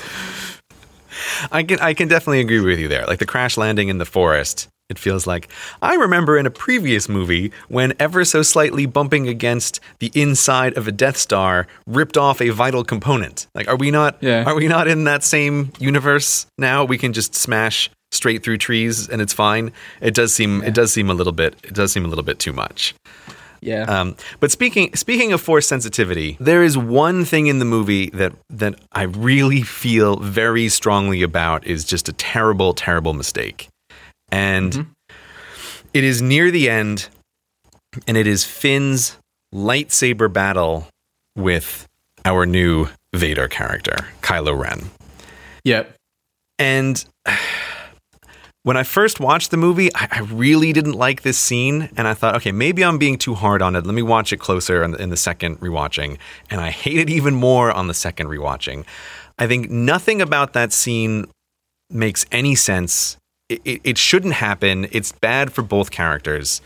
I just I loathe that lightsaber scene so much. Is this for the two? Is this the two of them in the forest before? So this is yes, this is Finn versus Kylo Ren in the forest. It's snowing. Yeah. Which, by the way, all the lightsaber fights in in the snowing forest, beautiful scene. I I just Oh, yeah. I love that. Like it just it looks gorgeous. Let me say that. It's it's yeah, it was cool. it's phenomenal. But Yeah. okay, why why on earth can Finn use a lightsaber competently? It, Aga- Against someone who's already shown us he's pretty handy with the force. yeah, I mean, I know he. I know he's injured by getting shot by Chewie, but he was still, you know. So here's what I think the movie was trying to do because there was one dumb scene which actually made me think of, of Indiana Jones, which is uh, the first time Finn uses the lightsaber is after they visited the the Maz character. They're on that forest planet. And Yep. the stormtroopers have landed, and he's out there, and he's unarmed. He has only the lightsaber, and I think, okay, that's reasonable. Like he's going to have to use a lightsaber in a situation because he doesn't have a gun. Fair enough. Yep. So he goes out into the field, he kills a stormtrooper. But then another stormtrooper in this in this moment which made me laugh a little, but it wasn't supposed to. This other stormtrooper sees him, recognizes him, goes traitor, and does this weird like throwdown gesture where he just drops whatever the heck it is he's carrying. I can't even tell what it's supposed to be on screen. Uh, yeah, it was stupid. And then he pulls out some kind of big electric baton to Yeah. fight. And like, wait a minute. Why isn't this like Indiana Jones? Why don't you, stormtrooper, just shoot him? You like you Yeah. have a gun. Why Yeah, he's not going to be he's not going to be able to deflect bolts like Luke Skywalker can. yeah, so. he's not a he's not a Jedi. You know he's not a Jedi. He it, th- that fight scene was so dumb. It's also really confusing because it was what- about selling toys, man. Yeah, but what is this? What is this weapon this stormtrooper has that is a melee weapon that lightsabers can't cut through? Like you have this weapon that is it can go up against a lightsaber. Okay, that's very interesting and quite notable for a thing that you're just going to casually have happen. But hmm. what I think the movie was trying to establish there in a in the dumbest way possible was that for some bizarre reason, stormtroopers have long sword combat training.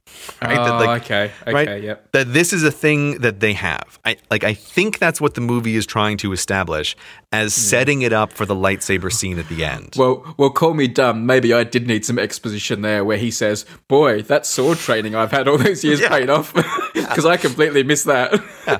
I mean, because I don't know if it's intentional, but that's that's my guess about what the movie's trying to tell you. But it, it's just implausible. Like I, I don't.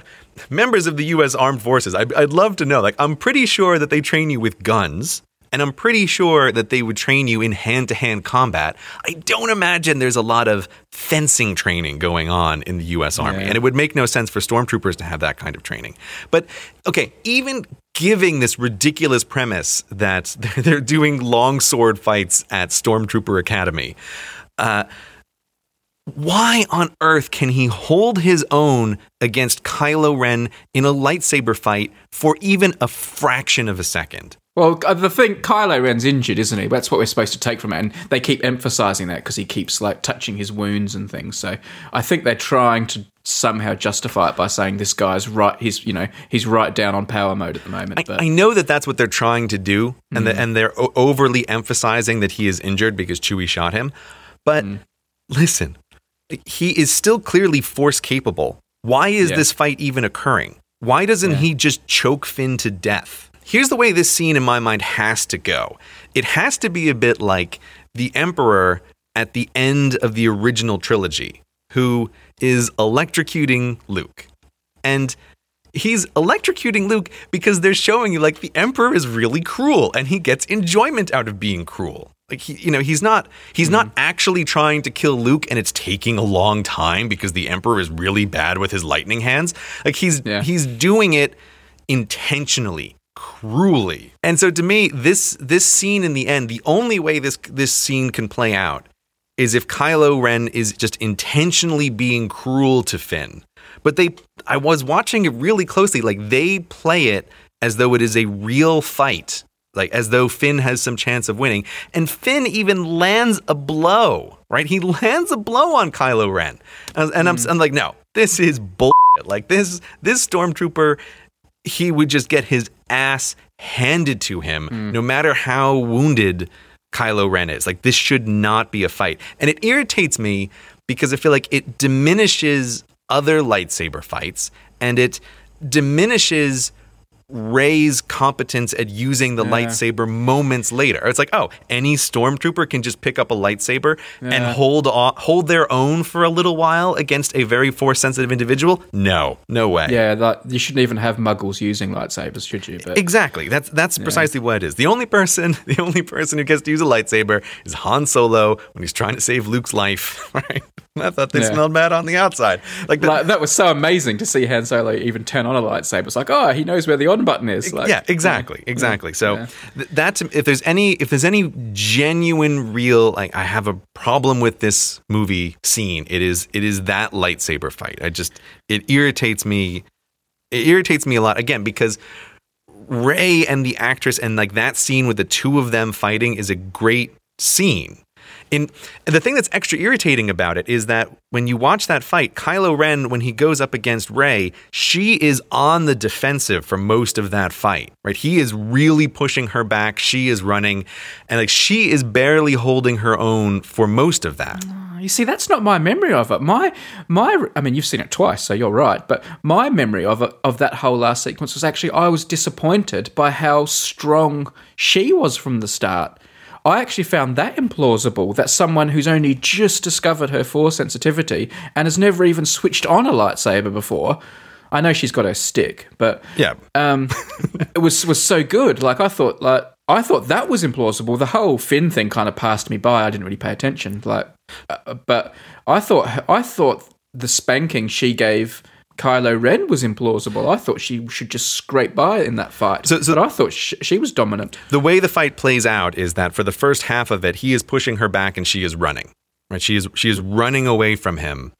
He corners her and they, and he has this little moment where he he offers her training, right? Like I can train you. Uh, that's right, I, I can train you in the force.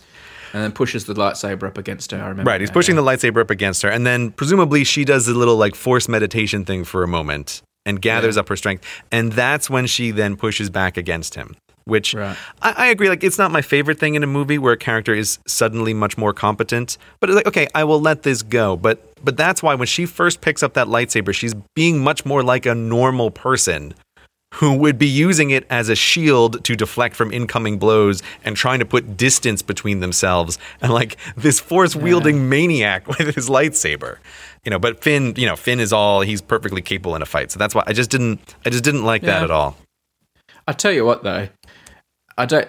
I don't mean to get all mushy on you here, but that scene when the lightsaber comes out of the snow towards Kylo Ren, but then bypasses him and goes into her hand, and then the little bit of Star Wars music plays. Mm-hmm. That cho- that choked me up, man.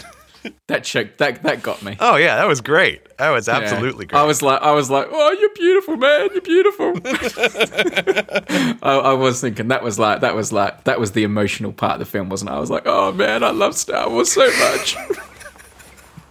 yeah it was a very it was a very star wars shot you know it, it very Yeah. much very much a star wars feeling but so what's what's one of your big bullet points that you want to mention Uh, I mean, we've got to deal with some of the really big things here Mm-hmm. about, about whether it's okay or not.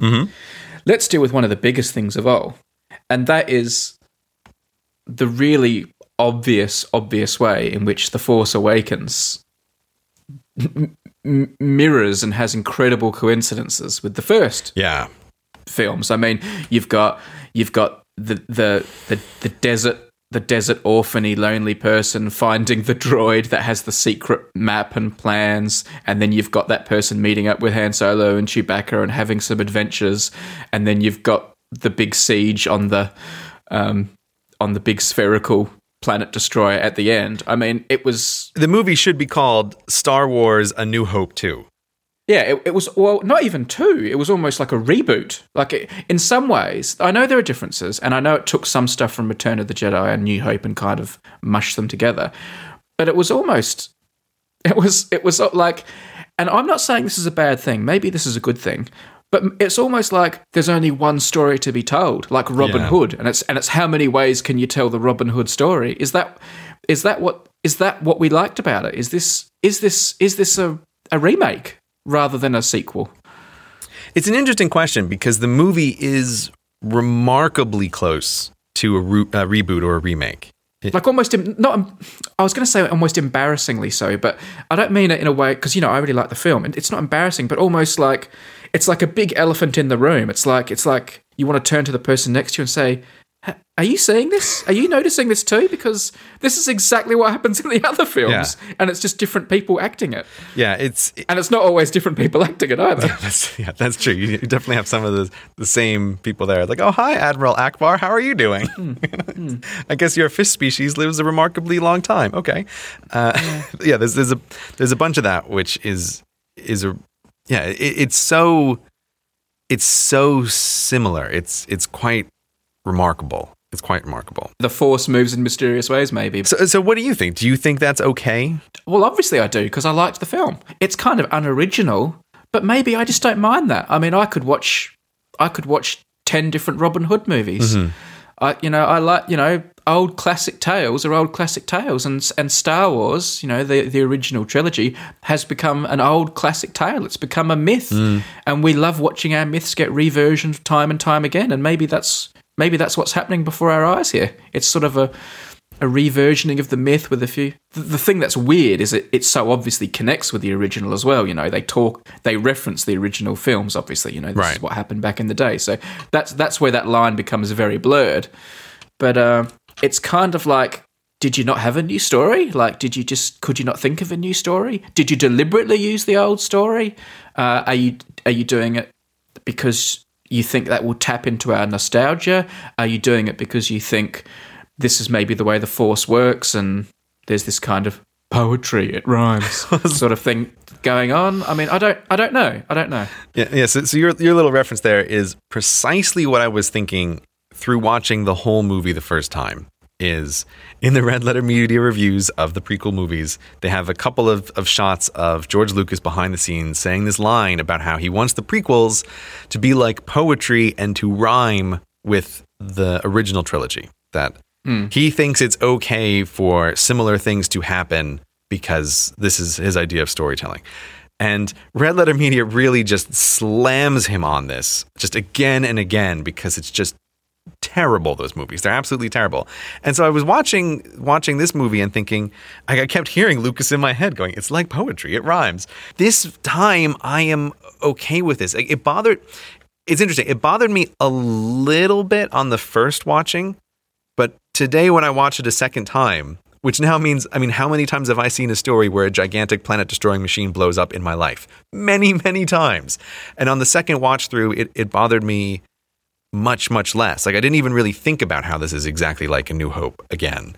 And it, it's just, I think it again goes to the, the lesson like, competence makes all the difference. Like it doesn't really matter what the story is. Like any story can be interesting if competently executed, and a great story can be terrible if poorly executed. Now, what what I wonder though is, I mean, I, I think this has to have been a a deliberate decision that they were going to essentially redo A New Hope. Yeah, I mean they can't not have noticed, obviously. Yeah, but yeah. they can't not have noticed. But what I think is this is probably probably a good decision if you know you have competent people on board because I mean we now have Disney owns the intellectual property to Star Wars. And so we know that there will be no shortage of Star Wars films in the future. Like Disney has made remarks about this that they have plans to do big movies and small movies, very much like the way the Marvel universe is unfolding in in movies and TV shows now. So there's going to be a lot more Star Wars, and I think it's it's fine for this one to be a, a kind of remake of the older movies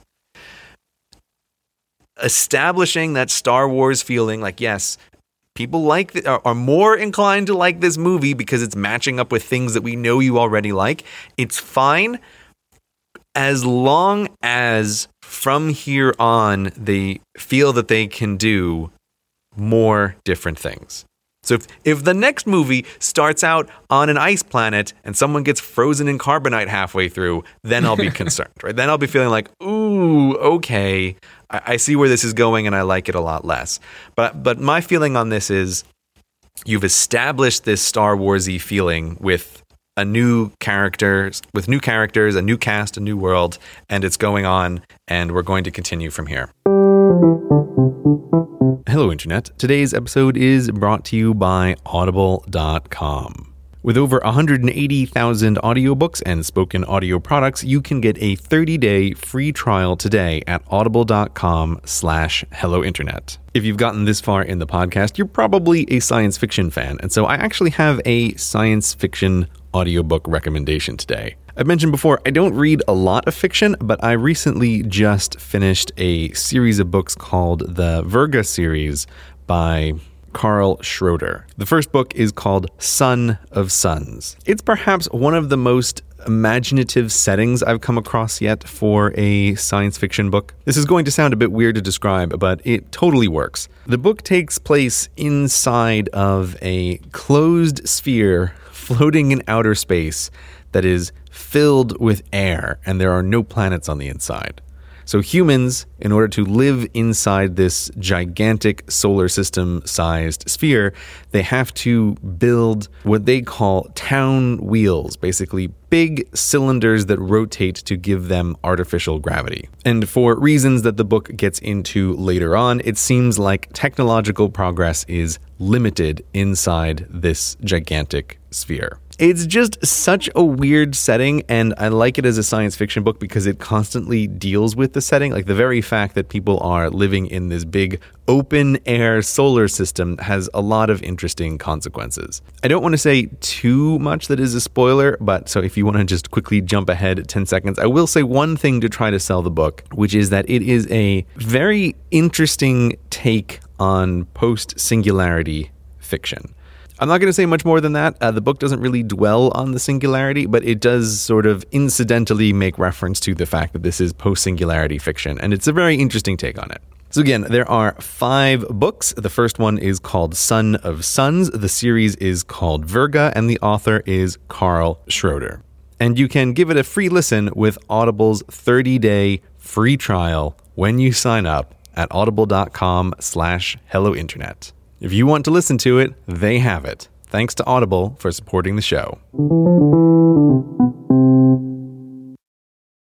Let, let me let me put another big picture thing to you here. Uh-huh, uh-huh.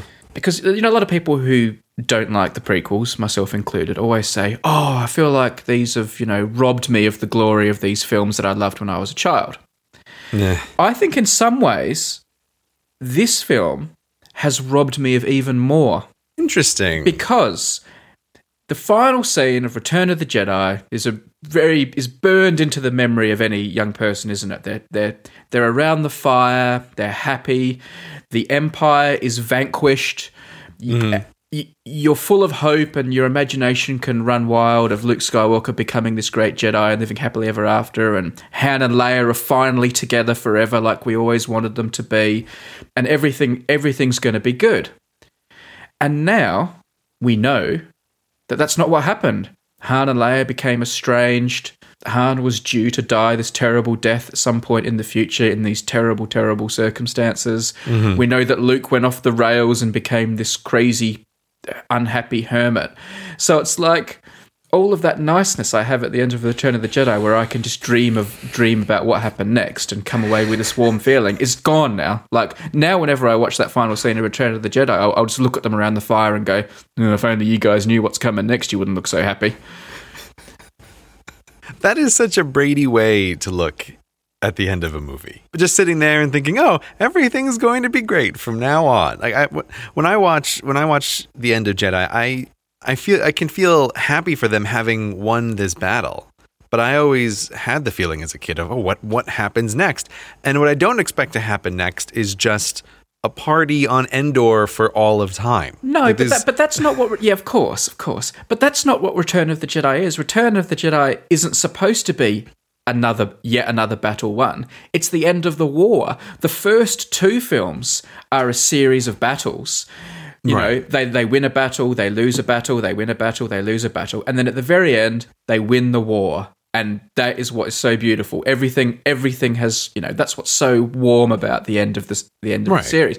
But now we learn, no, they didn't. It was just another battle, another bloody star planet blowing up thing gets built. Yet again, they've got to jump in their X wings and shoot it in its magic belly button where you can blow it up. It's like for, it's like for goodness sake, how many is this just going to happen for all of eternity? Blow up, blow up a Death Star, we build another one. Blow up a Death Star, we build another one. to borrow from a, a phrase from another franchise, all of this has happened before, and all of this will happen again.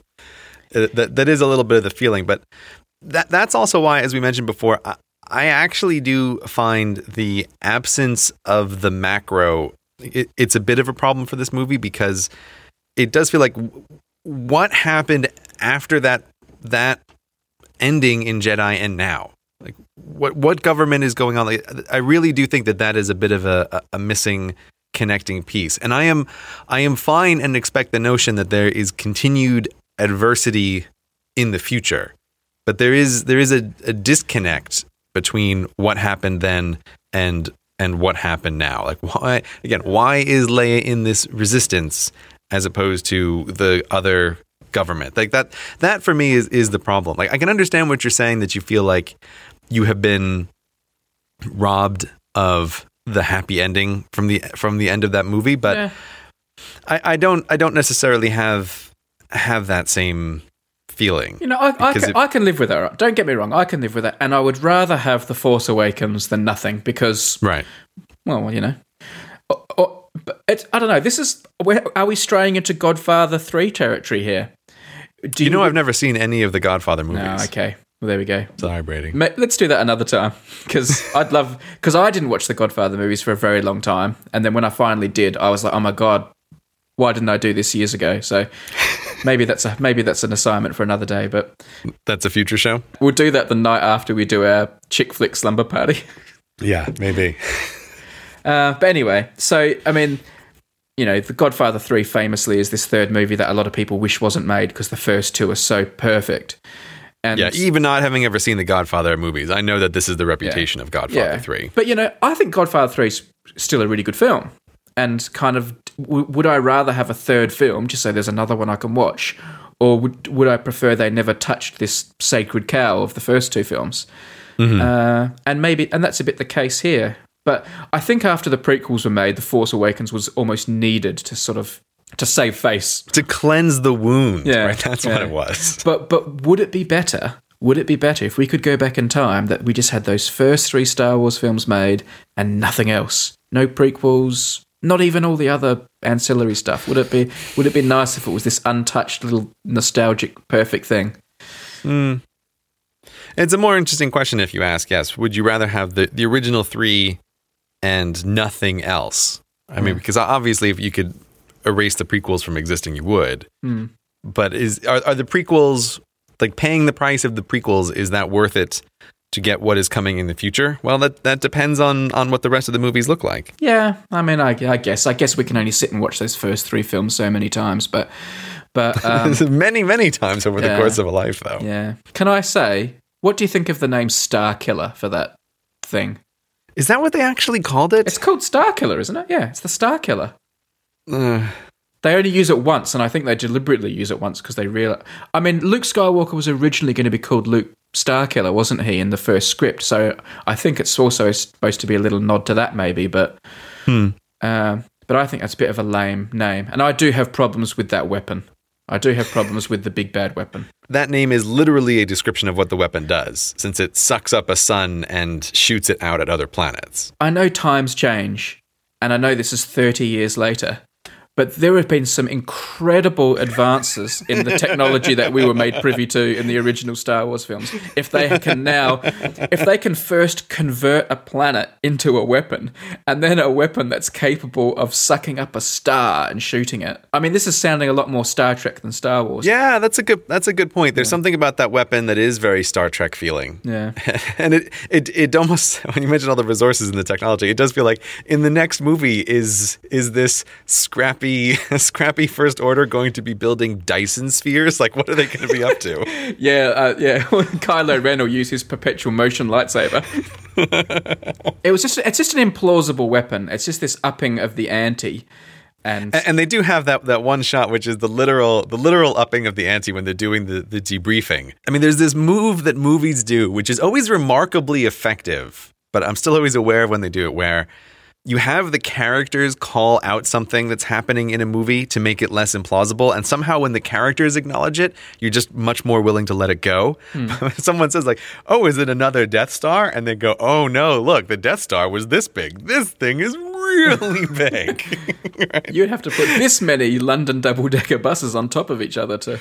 yeah yeah it's like we're having this little infographic moment there Yeah. and and the most the most calling out of look at, we know exactly what we're doing is when Han Solo has to say is there a way to blow it up there's always a way to blow it up and like it does it does like I said it does kind of work in movies when they do that but it is also an acknowledgement of like we know exactly what we're doing. Like we have to tell you that it's not a death star it's it's a bazillion times bigger and like I wonder if there's a way to blow it up. There always is. The the other mo- the other great line that Han Solo has that kind of steps out of the movie for a second and winks at the movie, but was so good, was when Finn says he was going to do something and he'd he'd use the Force, and Han Solo just says, "That's not how the Force works."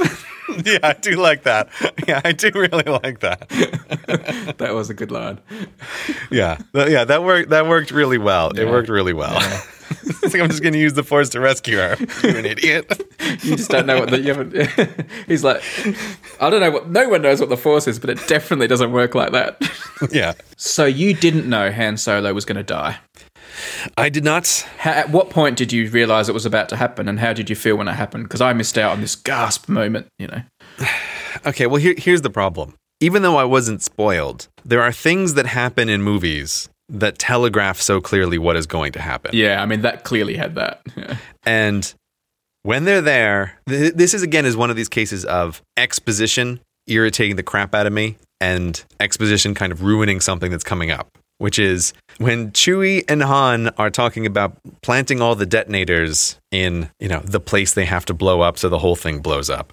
The place of no guardrails. yeah. Yeah. They're like, oh, we're going to plant these detonators. And there's two things that immediately happens, which is one, Han suggests a plan, Chewie makes a sound, and Han says, oh, that's much better. I'll go down there, you go up there.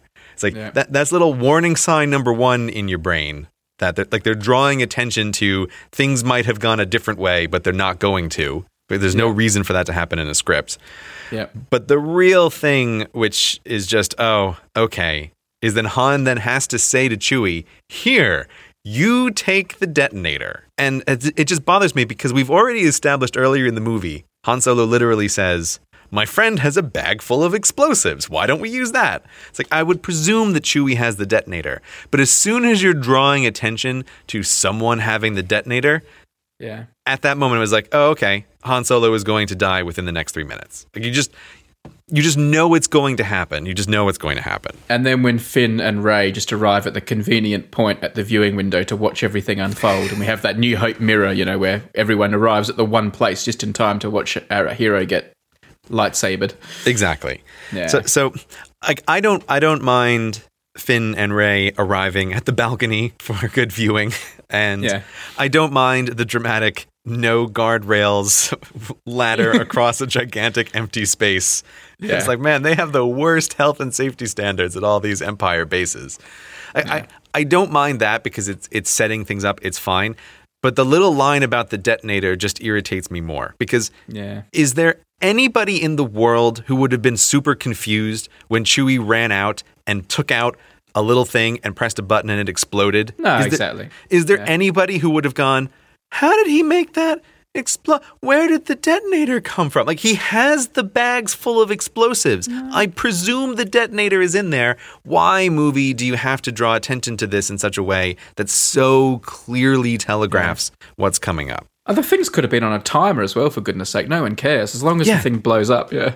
Yeah, it doesn't matter. Yeah, that, that, that's another way to do it. Yeah, just have it be on a timer. Just Yeah. Uh, side note here, I absolutely love that they use the same little sound effect for the bombs that was in the, the original movies. Like there was a lot of little details with the sound work on this movie that I just loved. And there were some bombs in the original trilogies, and they clearly went back and got like the exact same sound effect to use for these bombs of the little charging up or you know when they press the button to get it ready. So I just I, you know someone cared making this movie. I like that. Then, for goodness sake, Grey, can I just take issue with one word you keep using then? What? and I know you're using it correctly, and I'm probably not. You keep talking about competent and competence. Mm-hmm. I think if you say someone did a competent job, you're saying they did enough. I think the people that made this film were beyond competent. I think they were very good at making films. Yeah, yeah. I, I, the reason I keep using competence is because I'm really comparing it with someone who was quite incompetent at doing this. right? That's that's that's why I'm phrasing. I'm not saying that they hit only competence. I'm you know that uh. they they were comp like.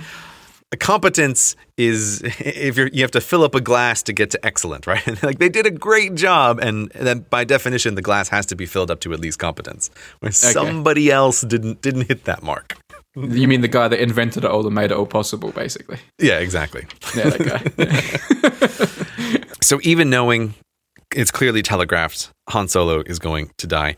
And also, I mean, you, you kind of, if you know anything about the background of Star Wars, you know that Harrison Ford is kind of a, a grumpy guy who's kind of weirdly, accidentally a famous actor and seems really grumpy about the whole thing, and who also had some arguments with George Lucas about whether or not Han Solo should die in uh, Return of the Jedi. That, that mm-hmm. he was very strong on the opinion that Han Solo should die at the end of that movie.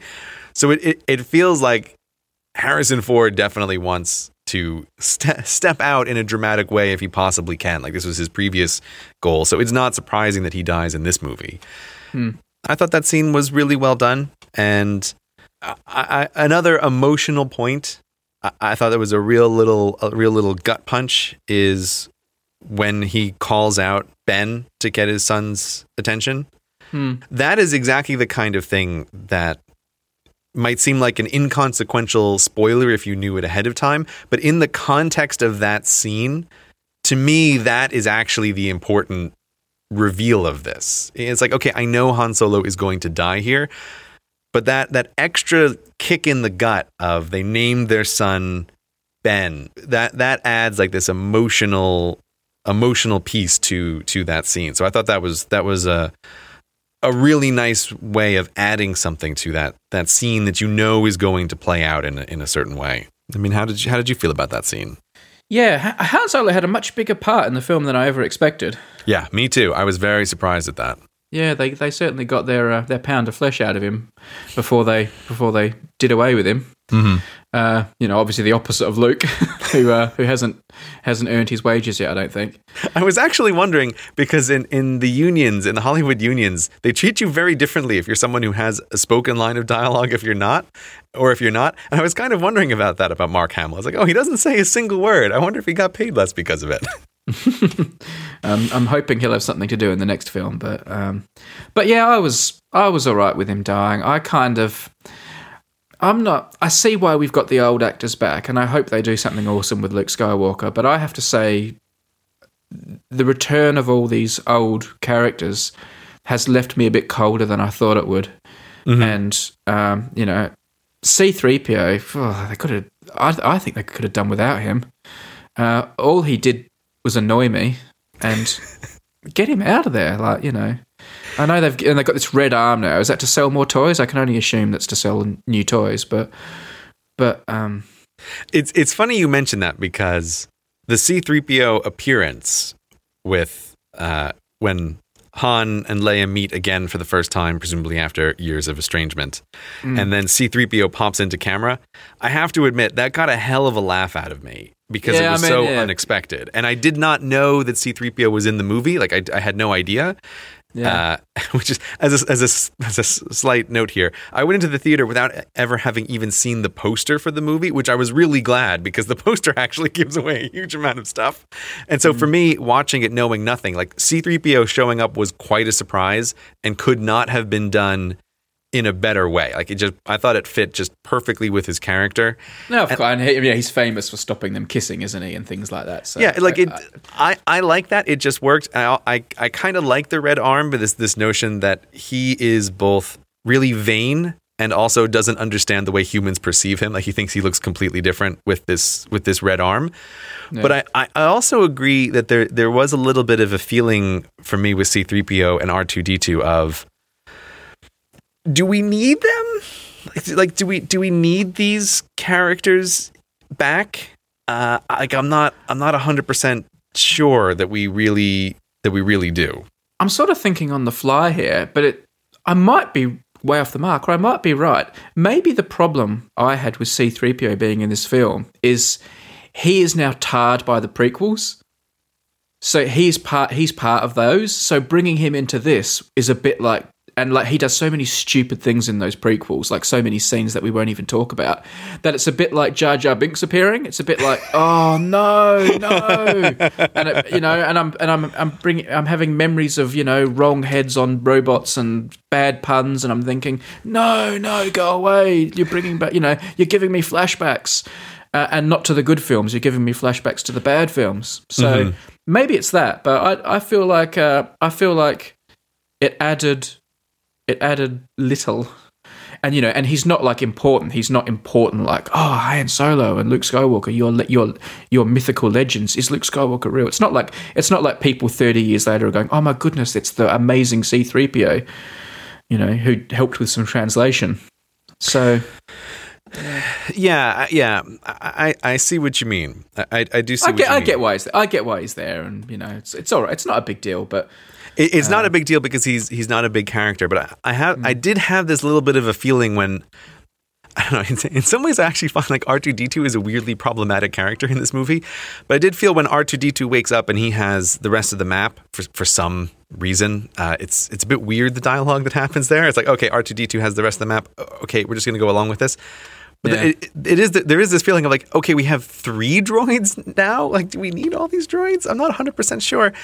And and this feeling of I like you was surprised how much of a role Han and Leia had in this movie, because my presumption was they were going to have a relatively minimal role and be handing over Star Wars to this next generation of characters. And I never really thought about C3PO and R2D2 as being in the in the subsequent movies. And it looks like Leia is going to play some role in the future movie, and obviously Luke is going to play some role in the future movie. And it begins to feel a bit like an ensemble cast of okay, if we have Leia and we have Luke and we have R2D2 and we have C3PO, it feels a little bit crowded. Like there's I mm-hmm. want more space for new characters. Like let's let's do new things. And I, I understand like BB-8 is very much an R2D2 new generation thing, but it's maybe that's why there's this feeling of like, do we need R2D2 and BB-8? I I don't know. Yeah, I you agree. Know? I agree. I mean, I th- I'm not too worried about the. I mean, obviously Luke is going to be this sage Ben Kenobi, so I'm happy with him continuing through the ages and Han Solo basically does his handover in this film, doesn't he? And I yeah. can imagine Leia's going to probably be maybe just be some non-action bureaucratic, you know, Mon Mothma type character who's just you know sits at, sits at base and gives lectures. So I don't I don't think she's going to be out blowing stuff up and things like that. So I'm I'm not too worried with the integration of the humans, but I just feel like C3PO just gets on my nerves now. I've had enough of him. The thing is, though, Brady, it's it's totally okay because perhaps my favorite line of the movie, not because of not because of its delivery, not because of how entertaining it is, not because of anything that the line actually conveys, except what it, the director is explicit, explicitly telling you is when the new general and Kylo Ren are having this little argument over the stormtroopers, and and, and Ren says maybe we should be using uh, clone troopers instead of these these regular army guys. And the general is irritated and he says, "Oh no, my my soldiers are supremely well trained and we don't need a clone army." To me, that line is like J.J. Abrams looking directly at the audience and saying, "You know all that stuff with the prequels? Forget it. like this doesn't exist in this universe. We don't have clone troopers. Like none of that really really connects. And so I would just be shocked if anything that JJ Abrams does has a real connection to anything that happens in the prequels. So I feel like like that line really just closes a door and on one side of, of that door there's the original trilogies and there's JJ Abrams movie and on the other side of the door out in the cold are the prequels, and like this movie is making that really mm-hmm. official. So I just, I just, I just love that they took their time to add in this line, which makes no sense to almost anybody who isn't a pretty big Star Wars fan. But they, they took the time to have this little disagreement and be like, yeah, there's no clone troopers. You know the whole thing that the that the prequels were about that they focused around. Yeah, we're just undoing all of that. Uh, I mean, I read that line differently in a few different ways, but now you hmm. put it like that, I see that meaning as well. But How did you read it originally, though? well, I, I, I obviously thought it was being used to show there's an antagonism between the two characters because it's one of the first times we see that they aren't on the same page. Mm-hmm. You know, Kylo Ren and this general. Is it General Hux? I think his name is. No, they're not on the same page. I can also see it serving the purpose because obviously those prequels created so much confusion as to the status of stormtroopers. Are they Yeah. clones or are they humans? So I think the point was to say whatever you thought about the, the middle trilogy about the status of stormtroopers. Are they still clones or have they been humanized? Whatever you thought, this is what they are now. They're humans. So don't be confused about why Finn is a stormtrooper and doesn't look just like the Boba Fett. You know, Right. this is everything's all right. Relax. Uh, I he doesn't have a New Zealand accent. You know, he's, it's Yeah. fine. It's fine. I, I thought it was more kind of just dealing with a few possible points of confusion. And also, I thought, are they setting up something for the future? Are they setting up uh, something about clones coming later? But in hindsight, I don't think they are. I, and I- I would be Yeah. shocked if they Yeah. ever bring the clones back. Like that's that's what I think Yeah. that line is delivering. Yeah. Like we're just so anyway, so this. anyway. But So I also anyway. agree that, uh, as again, as a minor point, I, I think it's really well done to show that the general and Kylo Ren are they're on the same sort of level. I- again, it's it's it's very new Hopi in that Darth Darth Vader in that is part of this whole establishment, but he's he's not like in charge of it. He's just another guy who is Yeah. working with the emperor. And I like that this this movie does the same kind of thing where it's like Kylo Ren you get this feeling that he is working alongside the military but is partially outside of it, but neither of the two of them have direct command over the other. It's like they are each in charge of a different thing, uh, each working for uh, oh I forgot his name, but the the new major Sith Lord. Yeah, uh, the, wizard, the, wiz- the Wizard of Oz. Yeah, Yeah, the Wizard of Oz. yeah, What's his name? Like Snokes, something like that. I forget. yeah. Snoke. I tell you what. Speaking of this General Hux, Mhm. I thought that was, a, unless something's going to change, which it probably will. I thought that was a bad piece of casting. I like that actor. I like mm-hmm. him. I've, I've liked him in other stuff. I thought he was the wrong man for the role, and maybe the role's going to change, and he'll become, he's going to grow into it, and he'll be suited to it later. But at the moment, I felt like he looks more like the work experience kid than the person who would be in charge of all of that. So you think he looks too young? I think he looks too young, and he just doesn't have an authority about him that, like you know, Grand Moff Tarkin and people like that had. He has, Yeah, I mean, but Grand. Moff Tarkin, like that's hard to beat. That guy was awesome. Yeah, yeah, P.S. Peter Cushing. But I think this guy uh, doesn't doesn't have a. I thought a and uh, I think Dom Domhnall Gleeson. I think it might be. I'm not sure. Is is the actor? And I think I didn't get it. Like like I like him as an actor. And when I heard he was in the film, I thought, oh great, he's a cool actor. I'm sure he'll be really good. But the role just seemed incongruous to me that that he had that, and I thought that was a. I thought that was a miss. But maybe he's gonna something's gonna happen to him later, and his character will go on a different journey that will be more suited to the actor's skill set. But at the moment, I think they should have had someone with a bit more authority and experience about them. yeah, see, for me, I, I think he worked. I was worried when he showed up because I have I have seen him mostly in. He's in an episode of Black Mirror, of course, mm-hmm. and I have seen him as the male lead in a couple of chick flicks, and he's a striking looking person. You know, it's him right away, and but in all of his roles, I have found him to be a very good actor. But when he did show up in this movie, my feeling was, oh, it's him. Like I, I was eventually sold on him in this role as this character. And the feeling that I have is like, okay, yes, he is a little young, but maybe he is just extremely competent at, at what he is doing. Uh, I was So- never sold by him, and like when he does his big, you know, Hitler Nazi speech to the to the soldiers, which was a, a bit of a weird scene, if you ask me. But when he does that, and he's It was a bit giving- intense. Yeah, and he's supposed to be giving that stirring, stirring speech. That's this sort of big moment to, to kick off this finale. It just didn't didn't do anything for me. I'm like, uh, I, I'm not, I'm not feeling it. You don't have, you wouldn't, you wouldn't, you wouldn't command me. You don't have the charisma for that. Uh, you know, didn't didn't work. But maybe I, maybe I was having a sip of my coke at the time and not paying enough attention. This is the thing with acting, right? Every, everybody reacts differently to different characters. I, I, think I think he was fine in the role. I was worried when he showed up, but I, I think he did okay. Uh, Whereas again, like as we said many times in the beginning, girl who plays Rey, phenomenal job. Uh, and I and I don't think Finn was the, you know, had some clunky lines. And the the other character who, like the pilot guy, wasn't Yeah. super sold on him.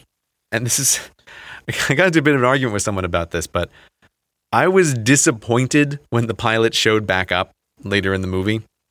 I think that he should have died in the TIE fighter crash at the beginning. I think that is a much stronger start to the movie. That you have this character, they've built him up to be a kind of smart ass kind of guy, they've given him a little bit of characterization, and then he dies passing on this mission to Finn. And to, to bring him back later just feels it just feels cheap. Like and i don't think he was he didn't strike me as some amazing actor. I wasn't thinking oh great this guy is is back. I wasn't really in love with his character and so i was i was disappointed at the scene where you're supposed to feel like oh boy that amazing pilot is back and i was like oh okay I'm not entirely convinced that his parentage won't be of some interest in the subsequent films. the pilot's parentage Mm-hmm. well everybody's parentage is in question in a star wars movie Yeah, but I, that's why I think I think him, you know, because he's this ab. They keep emphasizing that he's this abnormally good pilot, and there are only two people I know who are really good pilots in the Star Wars universe, yeah and they're and they're both pretty important characters. So um, I don't know. I think I think you know you're right. It would have been it would have been cool if you know a, a, a cool character dies really quickly, but um, but I don't know. I think I think there you might think be maybe more to him. vader might have had a little little action on the side there is that what you're thinking Well, I don't know. It could be. There's a few things it could be, and um, so yeah, I'm not sure. I'm not sure where he's going because he's like he seems to be a marquee actor for the film, and yet he didn't really do much in this film.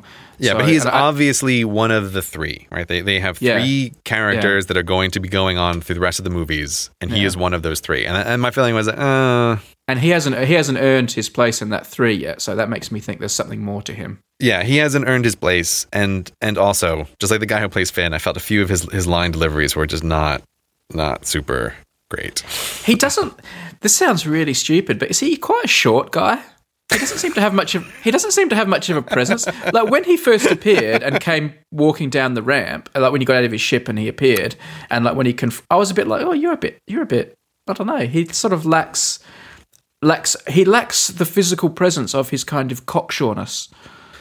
Yeah, the thing the thing that this kind of reminded me of uh, is in Star Trek Voyager, in the first couple of episodes, they try very hard to establish that their pilot it's a similar kind of thing that their pilot is an amazing pilot and he's this rebel guy and they pulled him out of a prison to, to have him do this special mission for Star Trek Voyager.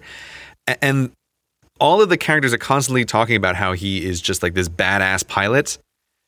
And the actor it just does not have that characteristic. Right? He hmm. just he looks like he should be wearing a white sweater tied around his neck and a pink collared shirt. Right? He just he just looks like a really preppy upper middle class kind of guy. Yeah. And and it's like no matter how much you have characters trying to tell me that Tom Paris is like some badass in prison who's an amazing pilot, like he just isn't. And I and I totally agree with you that this this pilot character whose name I don't even know, he just this is this is kind of why I wanted him to die in the beginning. Is like he does not he doesn't have that kind of on-screen presence. He talks the talk, and I think he's. I like his face and his hair, and I like his swagger. But he just seems like a. He just seems like there's not much of him. He seemed like a short guy. I could. I could be wrong. I mean, I agree about Tom Paris. He, he's just, you know, always supposed to be this action hero, and he always looked like a. He looked a bit poncy, didn't he? But Yeah, exactly. but um, I don't think I don't think this new character, whoever whatever he's called, I forget, it suffers from that kind of Paris ponciness. It's more a kind of a. I'm, I'm not saying it's Paris Ponciness, which is great. I like that phrase, but but it's it's a similar kind of just a lack of this feeling of, of like oh yeah you feel like a guy who could be an amazing pilot and but you're right I mean they do keep emphasizing it and, and another one of these these lines of dialogue that I didn't like is when Kylo Ren is is torturing him he says I had no idea we had the best pilot in the resistance on board it's like oh Why do you have to say that? Would anybody in real life say that? I don't think they would. Yeah, and it was written in text for us, which is Yeah. which is which is also. But the fact they emphasized it so much is what also made me think. Like I was straight away thinking, oh, is he like the son of Han Solo, or is he the son of Luke Skywalker, or but who knows? Yeah, so mm-hmm. well, I'm sure we'll be seeing much more of him. But I, I, I always, I always wish, I always wish that movies would either de- like make a decision. Either you kill characters, or you don't. But the thing that I hate the most is the death fake out of characters, and Yeah, the, you know it- because it just it always feels to me like you just rob your earlier scenes of of any importance. And it's become such a trope now too. That I mean, did anyone actually think he was dead? Surely not. Like it was a bit silly. Like it would have been a it would have been a bigger twist if he was dead. because it was J.J. Abrams and J.J. Abrams does some interesting things in movies sometimes, I was actually running under the assumption that he was dead. And I thought, oh, what a relief. But it might have also just been some wishful thinking on my part. You got you got double faked. yeah, like, oh boy, that guy's gone. like when, when he appeared back on screen, Grey was the only person in the cinema who went. yeah. I mean, the thing is, there is something really unremarkable about him because even when they showed him in the in the X-wing when he flies back on, I didn't twig that it was him until uh, Finn delivers again that line. Where it's like, "Boy, that guy sure is an amazing pilot." It's like, yeah, I can see it. I can see it on the screen. You don't need to tell me this. I do. Speaking of breaking the laws of physics, by the way, when they show human beings doing like maneuvers that would require reflexes and things beyond what a human can do, like some of those little barrel rolls and turns, I do have problems with that too. Like, like that seems like no human, like that would tear a human's body to pieces. Some of those turns and maneuvers that were being done, yet alone whether they have the actual cognitive ability to be thinking that fast. Yeah, But anyway, yeah. This is know. always, this is always the thing. It's, it's it's how how far can they push things before you feel like it's too far. Yeah. Uh, with the- with I don't know with some of the some of the X Wing stuff, I didn't really think about that too much. Uh, you know, and I just there is something great about X Wing Tie Fighter fights. It's just you know it's it's a it's a pleasure to watch. Again, I love all the sound work on the Tie Fighters. Like they just have such a particular sound that I They're love. great. Yeah, they're great. Yeah. So one other thing that I wanted to mention was just thinking about this movie versus thinking about the dreaded prequels. Mm-hmm. One of the things I was I was really aware of watching this is in some of the the opening establishing sequence of this movie with Rey and her life and Finn on the desert planet. There were CGI animals in the background that I couldn't help but notice because that, of course, is one of the great sins of the uh, remade versions and of the prequels of just like crap in the background just everywhere. Hmm.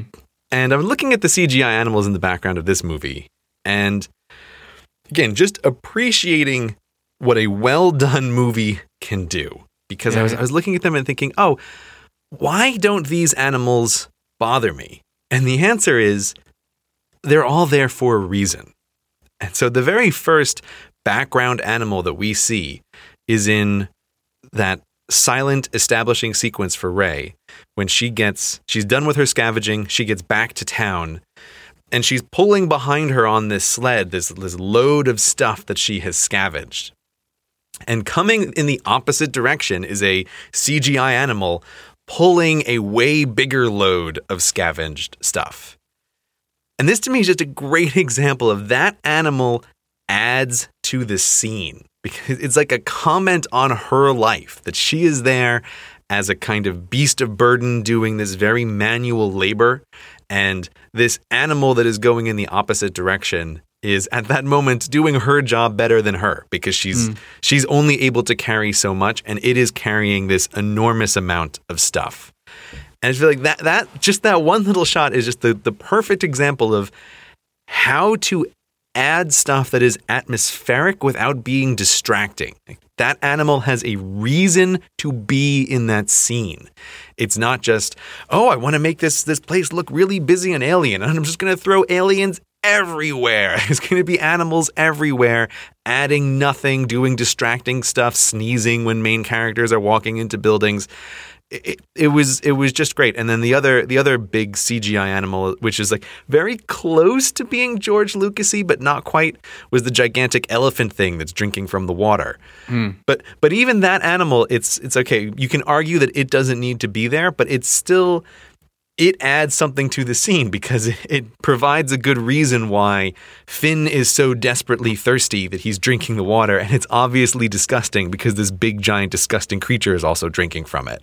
Yeah. And then it's the motion of that creature that distracts him for a moment, and so he sees uh, this this fight taking place between Rey and some other scavengers.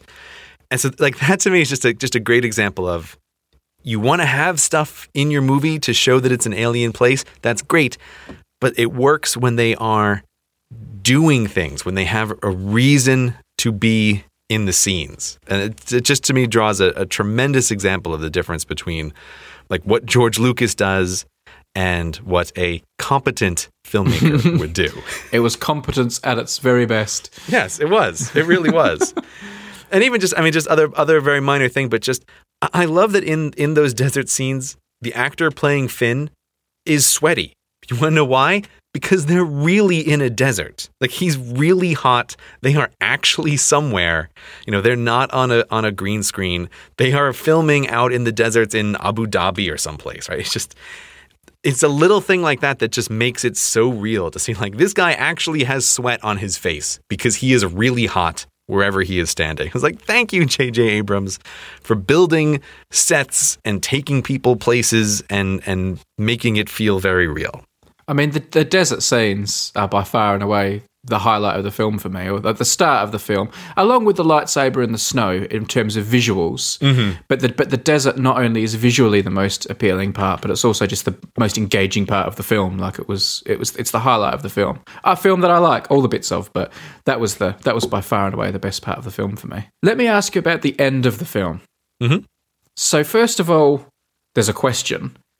Would they just send Rey to go and meet Luke Skywalker, the person they've been that everyone has been looking for for the last thirty years, and they finally find out where he is, and they send this girl they've just met? Well, you know, Chewie's with her. I mean, I understand maybe they want to keep it low profile, but would you not send like your best pilot or? I don't, I don't know. Anyway, that, It doesn't seem it doesn't seem low profile when you have everybody in the base cheering her on as she leaves. I mean, oh, presumably yeah. they're all cheering her on because they know where she's going. Yeah, that- so that. But let's leave that to one side. Um, I mean, I'm glad they sent her, but but it seems an odd decision. What do you think of the the end, the final scene? You know, she, we finally see Luke Skywalker, and she holds out the lightsaber, and I think the movie should have ended three minutes earlier with her taking off and flying in, into space to go find Luke. like the end of um, more like the end of Empire. Yeah. The pacing of the movie, aside from the monster scene, it never really felt slow to me. It never felt like, oh, okay, oh, they were slowing down for a moment. Even when the scenes themselves were slow, the movie, the pace always felt appropriate. But that was the only time where I felt a little antsy all of a sudden in my seat. It's just like, isn't this movie over? We're done, right? She's going to go off and, and find Yeah, Luke Skywalker, right? Okay, that's great. it felt like such a natural end to me that I was thinking, ah, like I was thinking, oh, we're not going to see Luke Skywalker because this is such a good time to end, and we haven't seen him, so obviously we're not going to see him at all. And then they like tagged on, like, okay, yeah, we've got to show you. Yeah, and uh, this is this is another example of where knowing anything is a bit of a spoiler because even having watched the first trailer, my brain is always doing the thing that I do when I watch these movies, where it's just ticking off all of the scenes. Like, uh, we haven't seen uh, X-wings flying across the water yet. Oh, they're standing at a place where there's a big lake. I guess this is where the X-wings are coming in. Like, just tick, tick, tick, tick, tick. And simply knowing that Mark Hamill was in this movie is a bit of oh, okay. The movie should obviously end here, but I know that it isn't going to. And it it did really feel to me like why do they have this scene? I think they have this scene so that Mark Hamill is involved in this movie. I, I think this this scene is here for reasons other than the pure movie making of it. It would have been a great bait and switch, and they could have argued he was in it because of his arm in the flashback scene or something. Exactly. Exactly. I I think they, they easily they easily could have done that. I just I don't know. I really feel like that scene was there because they wanted to have Mark Hamill involved in this production, and it was not there because it was the best way to end this movie. Yeah, I, I, I think you're probably right. that aside, like once we accept, okay, they're going to do it, I have to say, I was not a big fan of the final shot. This sort of big aerial shot of the helicopter going around the pinnacle, showing the two of them.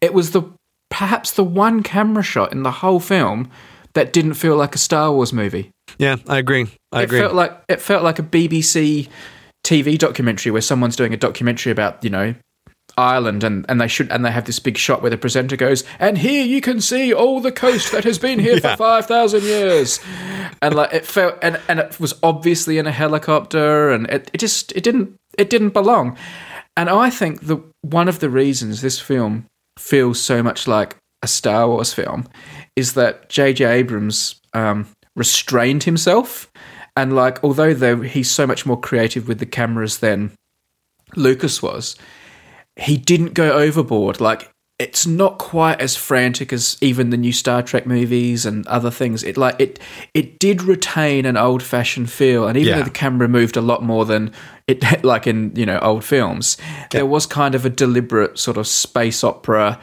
decision to say let's be a little bit old school and traditional Exactly. here. Exactly. There was no shot that was the equivalent in Star Trek of where Kirk realizes they are warping into a, a trap and he runs through an enormous set doing a whole Yeah. bunch of stuff and the cameraman is running behind him. Yeah, Like that that that is a very JJ Abrams feeling shot mm. and is a, mm. a- like an iconic moment from that movie and they don't do that kind of camera motion mm. anywhere in this. And you might be right. That might be one of the reasons why it does feel more Star Warsy. But yes, that that swirling camera shot at the end it, it did seem a little bit out of place. And I'll tell you having watched it twice the first time I saw that scene, it did feel a little bit like I mean that that whole scene where she she's climbing up the stairs in Ireland and going to find Mark Hamill. yeah. The first time I'm watching it, it it felt a little long. I was like, obviously you should have ended the movie two minutes ago, buddy. But I'll tell you, on the second watch through, that is going to be the part of the movie that just ages the worst because it feels forever on a second watch through. And they do more cuts back and forth between Mark Hamill and her looking at each other silently as she holds out that lightsaber than you realize the first time you watch that movie. It is way too long. Like if you're going to do that scene, it even has to be half as long as it already is. It also felt a bit cheap, which is amazing because I'm sure it cost a bomb to make. But it just felt like it felt it felt like it was shot on a video camera after they'd finished making the main film, and they sent they sent some guy with a video camera and and a and a and a helicopter, and they didn't fork out for the steady cam, and yeah, it it, it it's incongruous. Uh, and it le- and it leaves a, it's a bit weird at the end. It leaves a weird taste in your mouth. It's still a great film and everything, but We still definitely enjoyed it, but it, it that feels totally like the kind of thing that the next movie could take care of. Imagine they, they cut it when she flies off into outer space. The next movie, it picks up, it does a scene, an opening shot, right, of a planet and a spaceship, and they and they kick off with some exciting thing.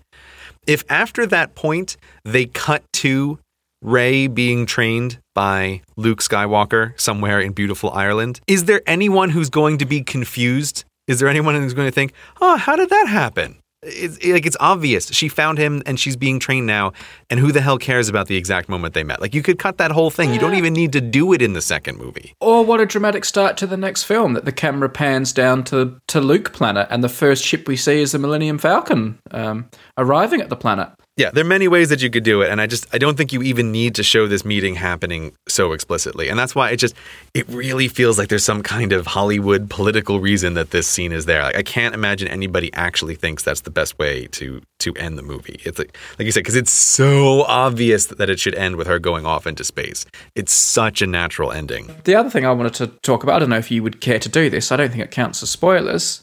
Do you have any kind of what will happen next thoughts now? Like, what what's going to happen? Like, I mean, I know it's impossible to know. Maybe they don't even know for sure, but what you think will happen next, what you'd like to see happen next? Is Rey going to be Luke's daughter? Is she Han and Leia's daughter and the brother of, uh, the sister of Kylo Ren? Uh, d- do you know? Do you care? Do you? I will be avoiding spoilers for the next movie, obviously, but I'm also totally happy to speculate. I think this this is speculating without knowledge is perfectly fine, and Yeah. so I am vaguely operating under the assumption that the most likely thing is that yes, she she is the daughter of of Han and Leia. Like that seems she's somebody's daughter, right? Of importance. There's there's not a reason Yeah. that they wouldn't mention it. Yeah. And it just that just seems like the likely case. You know, she's force sensitive, so it's again, it's like either you know Luke Luke had a bit of an adventure, or she is this other daughter. And I believe in the extended universe, it's that it is that uh, that Luke and Leia have a set of twins, don't they? Ha- yeah, Han and Leia. Yes, Han and Leia. Yeah, sorry, yeah, not Luke and Leia. That, that extended universe got a bit freaky for a while there if Luke and Leia had twins. Yeah. Yeah, no, Han and Yeah. Leia had twins in the extended universe, didn't they? they did. They did, yes. Yeah, and I'm pretty sure that the the Knights of Ren, that little reference they make in the movie, is from the extended universe. But Okay. the movie seems to lean in that way to make you think this. That probably the better decision is to make her Luke's child. In, I think I of- think I think that's what the movie's leaning towards. I think if you're a Dumbo, you'd be thinking that she's Luke's daughter and has been waiting for Luke to come back. I think that Han and Leia is the less obvious option, which ironically then makes it the, mo- the more obvious option. But Well, it depends but- on what you think yeah. is the more obvious or less one. Yeah. But but Kylo Ren has that line where he explicitly says to her, "Oh, you feel that that Han Solo is the father that you've never had." And, Yeah, true. Okay. Maybe that's the reason why he gives that line is because it's actually that she's Luke's. The thing is, is like she's somebody's daughter. Right? It's it's Star Wars. The people are going to be related. This is a family Every, affair. everybody, everybody's got it. Everybody's somebody's daughter or son. I, I have a I have a minor guess, which I'll, I'll just put on the record now. Yep. The uh, oh, what's his name again? The the boss of Kylo Ren, Seth something. Ah, the Wizard of Oz, Yeah, the Wizard of Oz. Snoke. Snoke. I, mm. I really, I, I really liked in his first appearance the holograph fake out thing where they- they're Yeah. talking to him and he's huge, and then you realize, oh, it's a hologram. Yeah, My prediction here is that in person he's actually quite small, right? That he's basically an No. evil Yoda. that's almost a certainty, isn't it? That's almost too obvious. Like, Yeah, it has to be. It has to be. He's not going to be a normal sized dude. He's going to have to be a teeny tiny dude. that's not the boldest prediction, Grey. That's like me saying I predict there's going to be lightsabers in the next film. I'm not saying it's a bold prediction. I'm just saying I'm getting it on record here. This, this is my speculation. Is Kylo Ren going to go through the obvious redemption? Like, is it going to be Darth Vader all over again, where he like comes to the good right at the end? It seems like could they would they have the audacity to do that to be so obvious and I hope not. I think that the story indicates that he won't.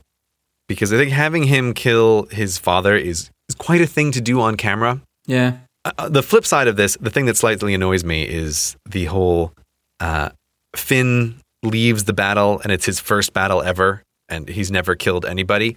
It makes him it makes him too much like this shiny new minted penny that landed on the battlefield and decided, "Oh, I want out of this." Later on in the movie, he's all like, "Oh, I know, I, I, I hate what I was." It's like, but what what were you, dude? Like, apparently, as far as I can tell, you were a guy who went through training and then bugged out on the first opportunity. Like, you didn't you didn't actually do anything. no deserter but yeah Yeah, but, deserted from the evil empire, right? It's a little different. yeah Um, okay.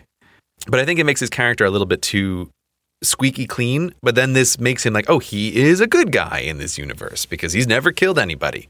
Whereas I think a much more interesting character would be someone who has woken up from his programming over time and and left and like genuinely did bad things.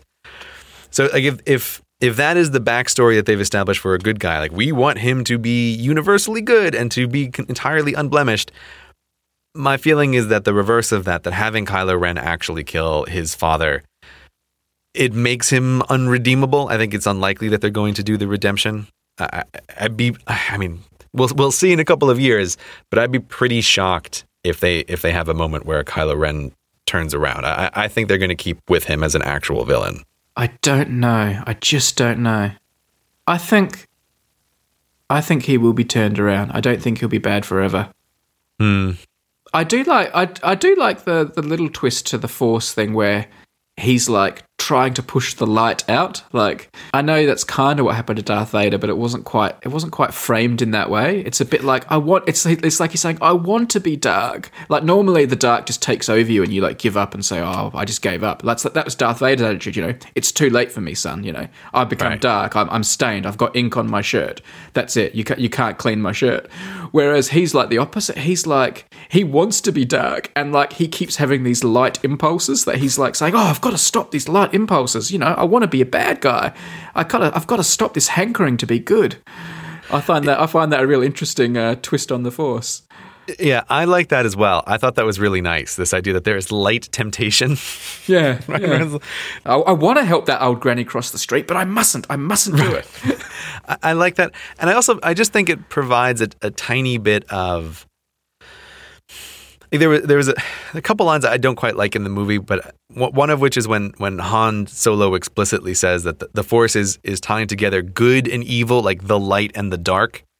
I think you need to at least have a, a, little bit of an excuse for dark side characters to imagine that they are performing the correct actions. And if you're just explicitly saying, like, oh, it's evil, I think it is better when villains are somewhat sympathetic. And I, I try to imagine yeah. the dark side as like the this is much easier to get started down path, though in the long run is less powerful. But you can get like very, you can go from zero to 90 yeah. very fast. And so I imagine that like dark side characters are ambitious and attracted to immediate power. And then that's why he finds himself like rejecting the light side is because he's yeah. he's trying to grow immediate power fast. And so I, I do like this temptation of like, oh no, if I'm going to level in my light side points, it's going to take forever to get really powerful. Like he's on a crash diet, and he. But the th- the thing that's always been a slight problem for me with the Force and Star Wars is that the dark side know that they're the bad guys. Like it's it's like they know they know they're bad, but yeah, it's it's, it's always been a bit weird to me. You know, come come to the they call themselves the dark side. They may as well be calling themselves the bad guys. Um, like and yeah, like we say, put like, skulls on our caps, right? yeah, yeah. Like come come on, come and be a bad guy because it's yeah because it gives you power and it's fun. Like like you say, like bad surely bad guys are supposed to think they're good guys, but in the Star Wars universe, the bad guys have always kind of known they're bad guys. Yeah, like like the Emperor in the original trilogy. It seems it seems like he really likes being the villain. that seems to be yeah. his main characteristic. Yeah, it's like it's like a fat person saying, "Come on, be really, really fat because you get to eat lots of yummy donuts. You have mm-hmm. to be mm-hmm. really fat and disgusting, but at least you get to eat donuts." Mm-hmm. Like, surely the ideal person is someone who wants to be thin and eat donuts. Mm-hmm. But but like the, the but the dark side are like are willing to be fat because mm-hmm. because they want to eat lots of donuts. So whereas whereas in real life, a person who eats lots of donuts somehow convinces themselves they can still be thin eventually. Whereas the dark side don't do that. Yeah. I don't know what I'm doing here with this force and donuts, but no, it works great. Just just roll with it. It's, it's all great. Right. All right. you wouldn't think we liked the film so much the way we were talking about it, but well, it's you know, it's always easy. It's always easy to complain about, and I have many more things that we will we will come up against at some point. I was I was yeah. complaining to my wife for probably a good thirty minutes and testing her patience about how much I dislike the line where Rey references the Millennium Falcon having completed the Kessel Run in 14 parsecs. Yeah. Everything was like, there are many, many more very nerdy, very specific things to pick apart. And I have a long list of reasons why I don't like that line. But I'm sure these things will come up again. That was doubling down on a mistake, wasn't it? When they probably shouldn't have. Yeah. It was. Okay, listen. No, I have to do this. I have to do this now. Right? right. Just okay. I'll give you. I'll give you the, like the, the short version of this. Okay. The reason I hated that line is because it does. Okay, so so for the, for, I'm sure anyone who's listening now already knows, right? But in the in the first movie, when Han Solo says to Luke and Ben, that they made the, he made the Kessel run in 12 parsecs. Nerds kind of freak out because a parsec is a unit of distance, it's not a measurement of time, and so it seems like it's the wrong thing for the race. And yes, yeah. super nerds, don't send me the links about how the parse about how the Kessel run is measured. I know all of this. Yeah. You can't My, twist it. Yeah, you can't twist it. My interpretation of that scene, which I'm convinced every time I watch it is intentional, is that Han Solo is bullshitting Ben and Luke on purpose. He is saying something intentionally wrong to see if they pick up on it. Like, how much do these guys know about space travel? How much do they know about ships and their speeds? What you mean? He got the the the S, he used a, a wrong SI unit to test them, or he's just bragging about something he didn't really accomplish? Is he is he testing their scientific knowledge or testing their knowledge of his fame and ability? What he is testing is their knowledge of fast ships and the reason he's doing that is because he's trying to sense how much of a sucker they are. Yeah, how much he can rip them off. exactly, right? How much how much do they know about what's going on? How much can he rip them off? And th- like if you watch that scene really closely, he gives that line and then they they flash to Ben Kenobi and Luke, and Ben Kenobi gives this weird little smile, almost like he knows what what Han is doing. Like I, I don't think I'm reading too much into this scene, but I just very very shortly after that, Ben and Luke get up and leave, and that is the, like such a great little moment in, in Star Wars when Han then turns to Chewie. He was like, "Boy, these guys are really desperate," right? and they're like, "Can't wait to extract all the money from from these desperate suckers who have come along." Can I say I don't read it that way? Can I tell you how I read that scene? How do you read it? Well, first of all, let me acknowledge from the start that quite often when you talk about films you watched as a child, you are blinded to some of the adult nuance. And even when you and even when you grow up, you somehow ha- don't have the ability to see that nuance, and you might watch the Exactly. same. Exactly. But but that's that that said as my little butt cover. The way I read that scene is Han Solo's a bit of a legend in his own lunchtime, and he thinks he's he thinks he's the great I am, and Mm-hmm. it's kind of like his one claim to fame, his one thing that he thinks he's famous for, Mm-hmm. is is this Kessel Run, and like, and these guys haven't heard of it, and it's a bit like. Ah, it's like me walking into a room and going, "Oh, hi, I'm Brady Haran. I uh, I make Numberphile videos," and no one there's heard of Numberphile, and it's like, oh, so the one, the one, the one thing, like you know, my claim to fame, and like no one, no one, no one's ever heard of Numberphile because it's some pissy little YouTube channel, and I think that's what's happening to him. It's like he's he's there, you know, hey, I've got the Millennium Falcon, and they're like, what's that? And he's going, oh. Well, it made the Kessel. You you haven't heard of the my ship. It made the Kessel of its time. It's like famous, man. And they're like, no. And it's kind of like so he's kind of this like legend in his own mind, and and he's like being brought down to earth and realize, and it's like, oh, okay. I don't think he's testing them. I think he's bragging to them, and then his brag falls flat because these guys are kind of just newbies, or at least he thinks they are. Obviously, Ben Kenobi's not, but That's a, that's a perfectly legitimate interpretation of the scene. I think. Like, I, w- I Mm. wouldn't argue against that. I think you know because there's th- uh, there's only subtext in that scene, so, so you, you can interpret it either way. And so I just have my own pet interpretation of that. But it is just destroyed when Rey says out loud, "Oh, it made the Kessel Run in 14 parsecs." And he, and he gets irritated and he says 12 because then it legitimizes like oh this was a thing this is a race like yes the dumb extended universe backwards compatibility reason for why it's measured in parsecs is now canon like i just i really hate that line it completely vindicates my interpretation because what's happening now is he finally meets someone who has heard of his great claim to fame, and Right. even they get it wrong because they use the wrong number. this does go exactly into making your interpretation the canon interpretation of this moment. Okay. But I also I also don't like that line because I just why does she know this? Like like, th- that seems a bizarrely specific thing for this character to know. Oh, I think there's a purpose to it. I don't like that line either, by the way, that scene. Mm-hmm. I, I, it, it grates with me as well, just because it feels, it just jars. But I think what it's, it's a little too fan service as well. Yeah. But what I think it, what I think it was trying to do in service of the plot is to show that she's a complete spaceship geek. Like she's into it. She knows everything. She knows the Millennium Falcon. She knows like she's a real she's a real spaceship engineering and mechanical nerd.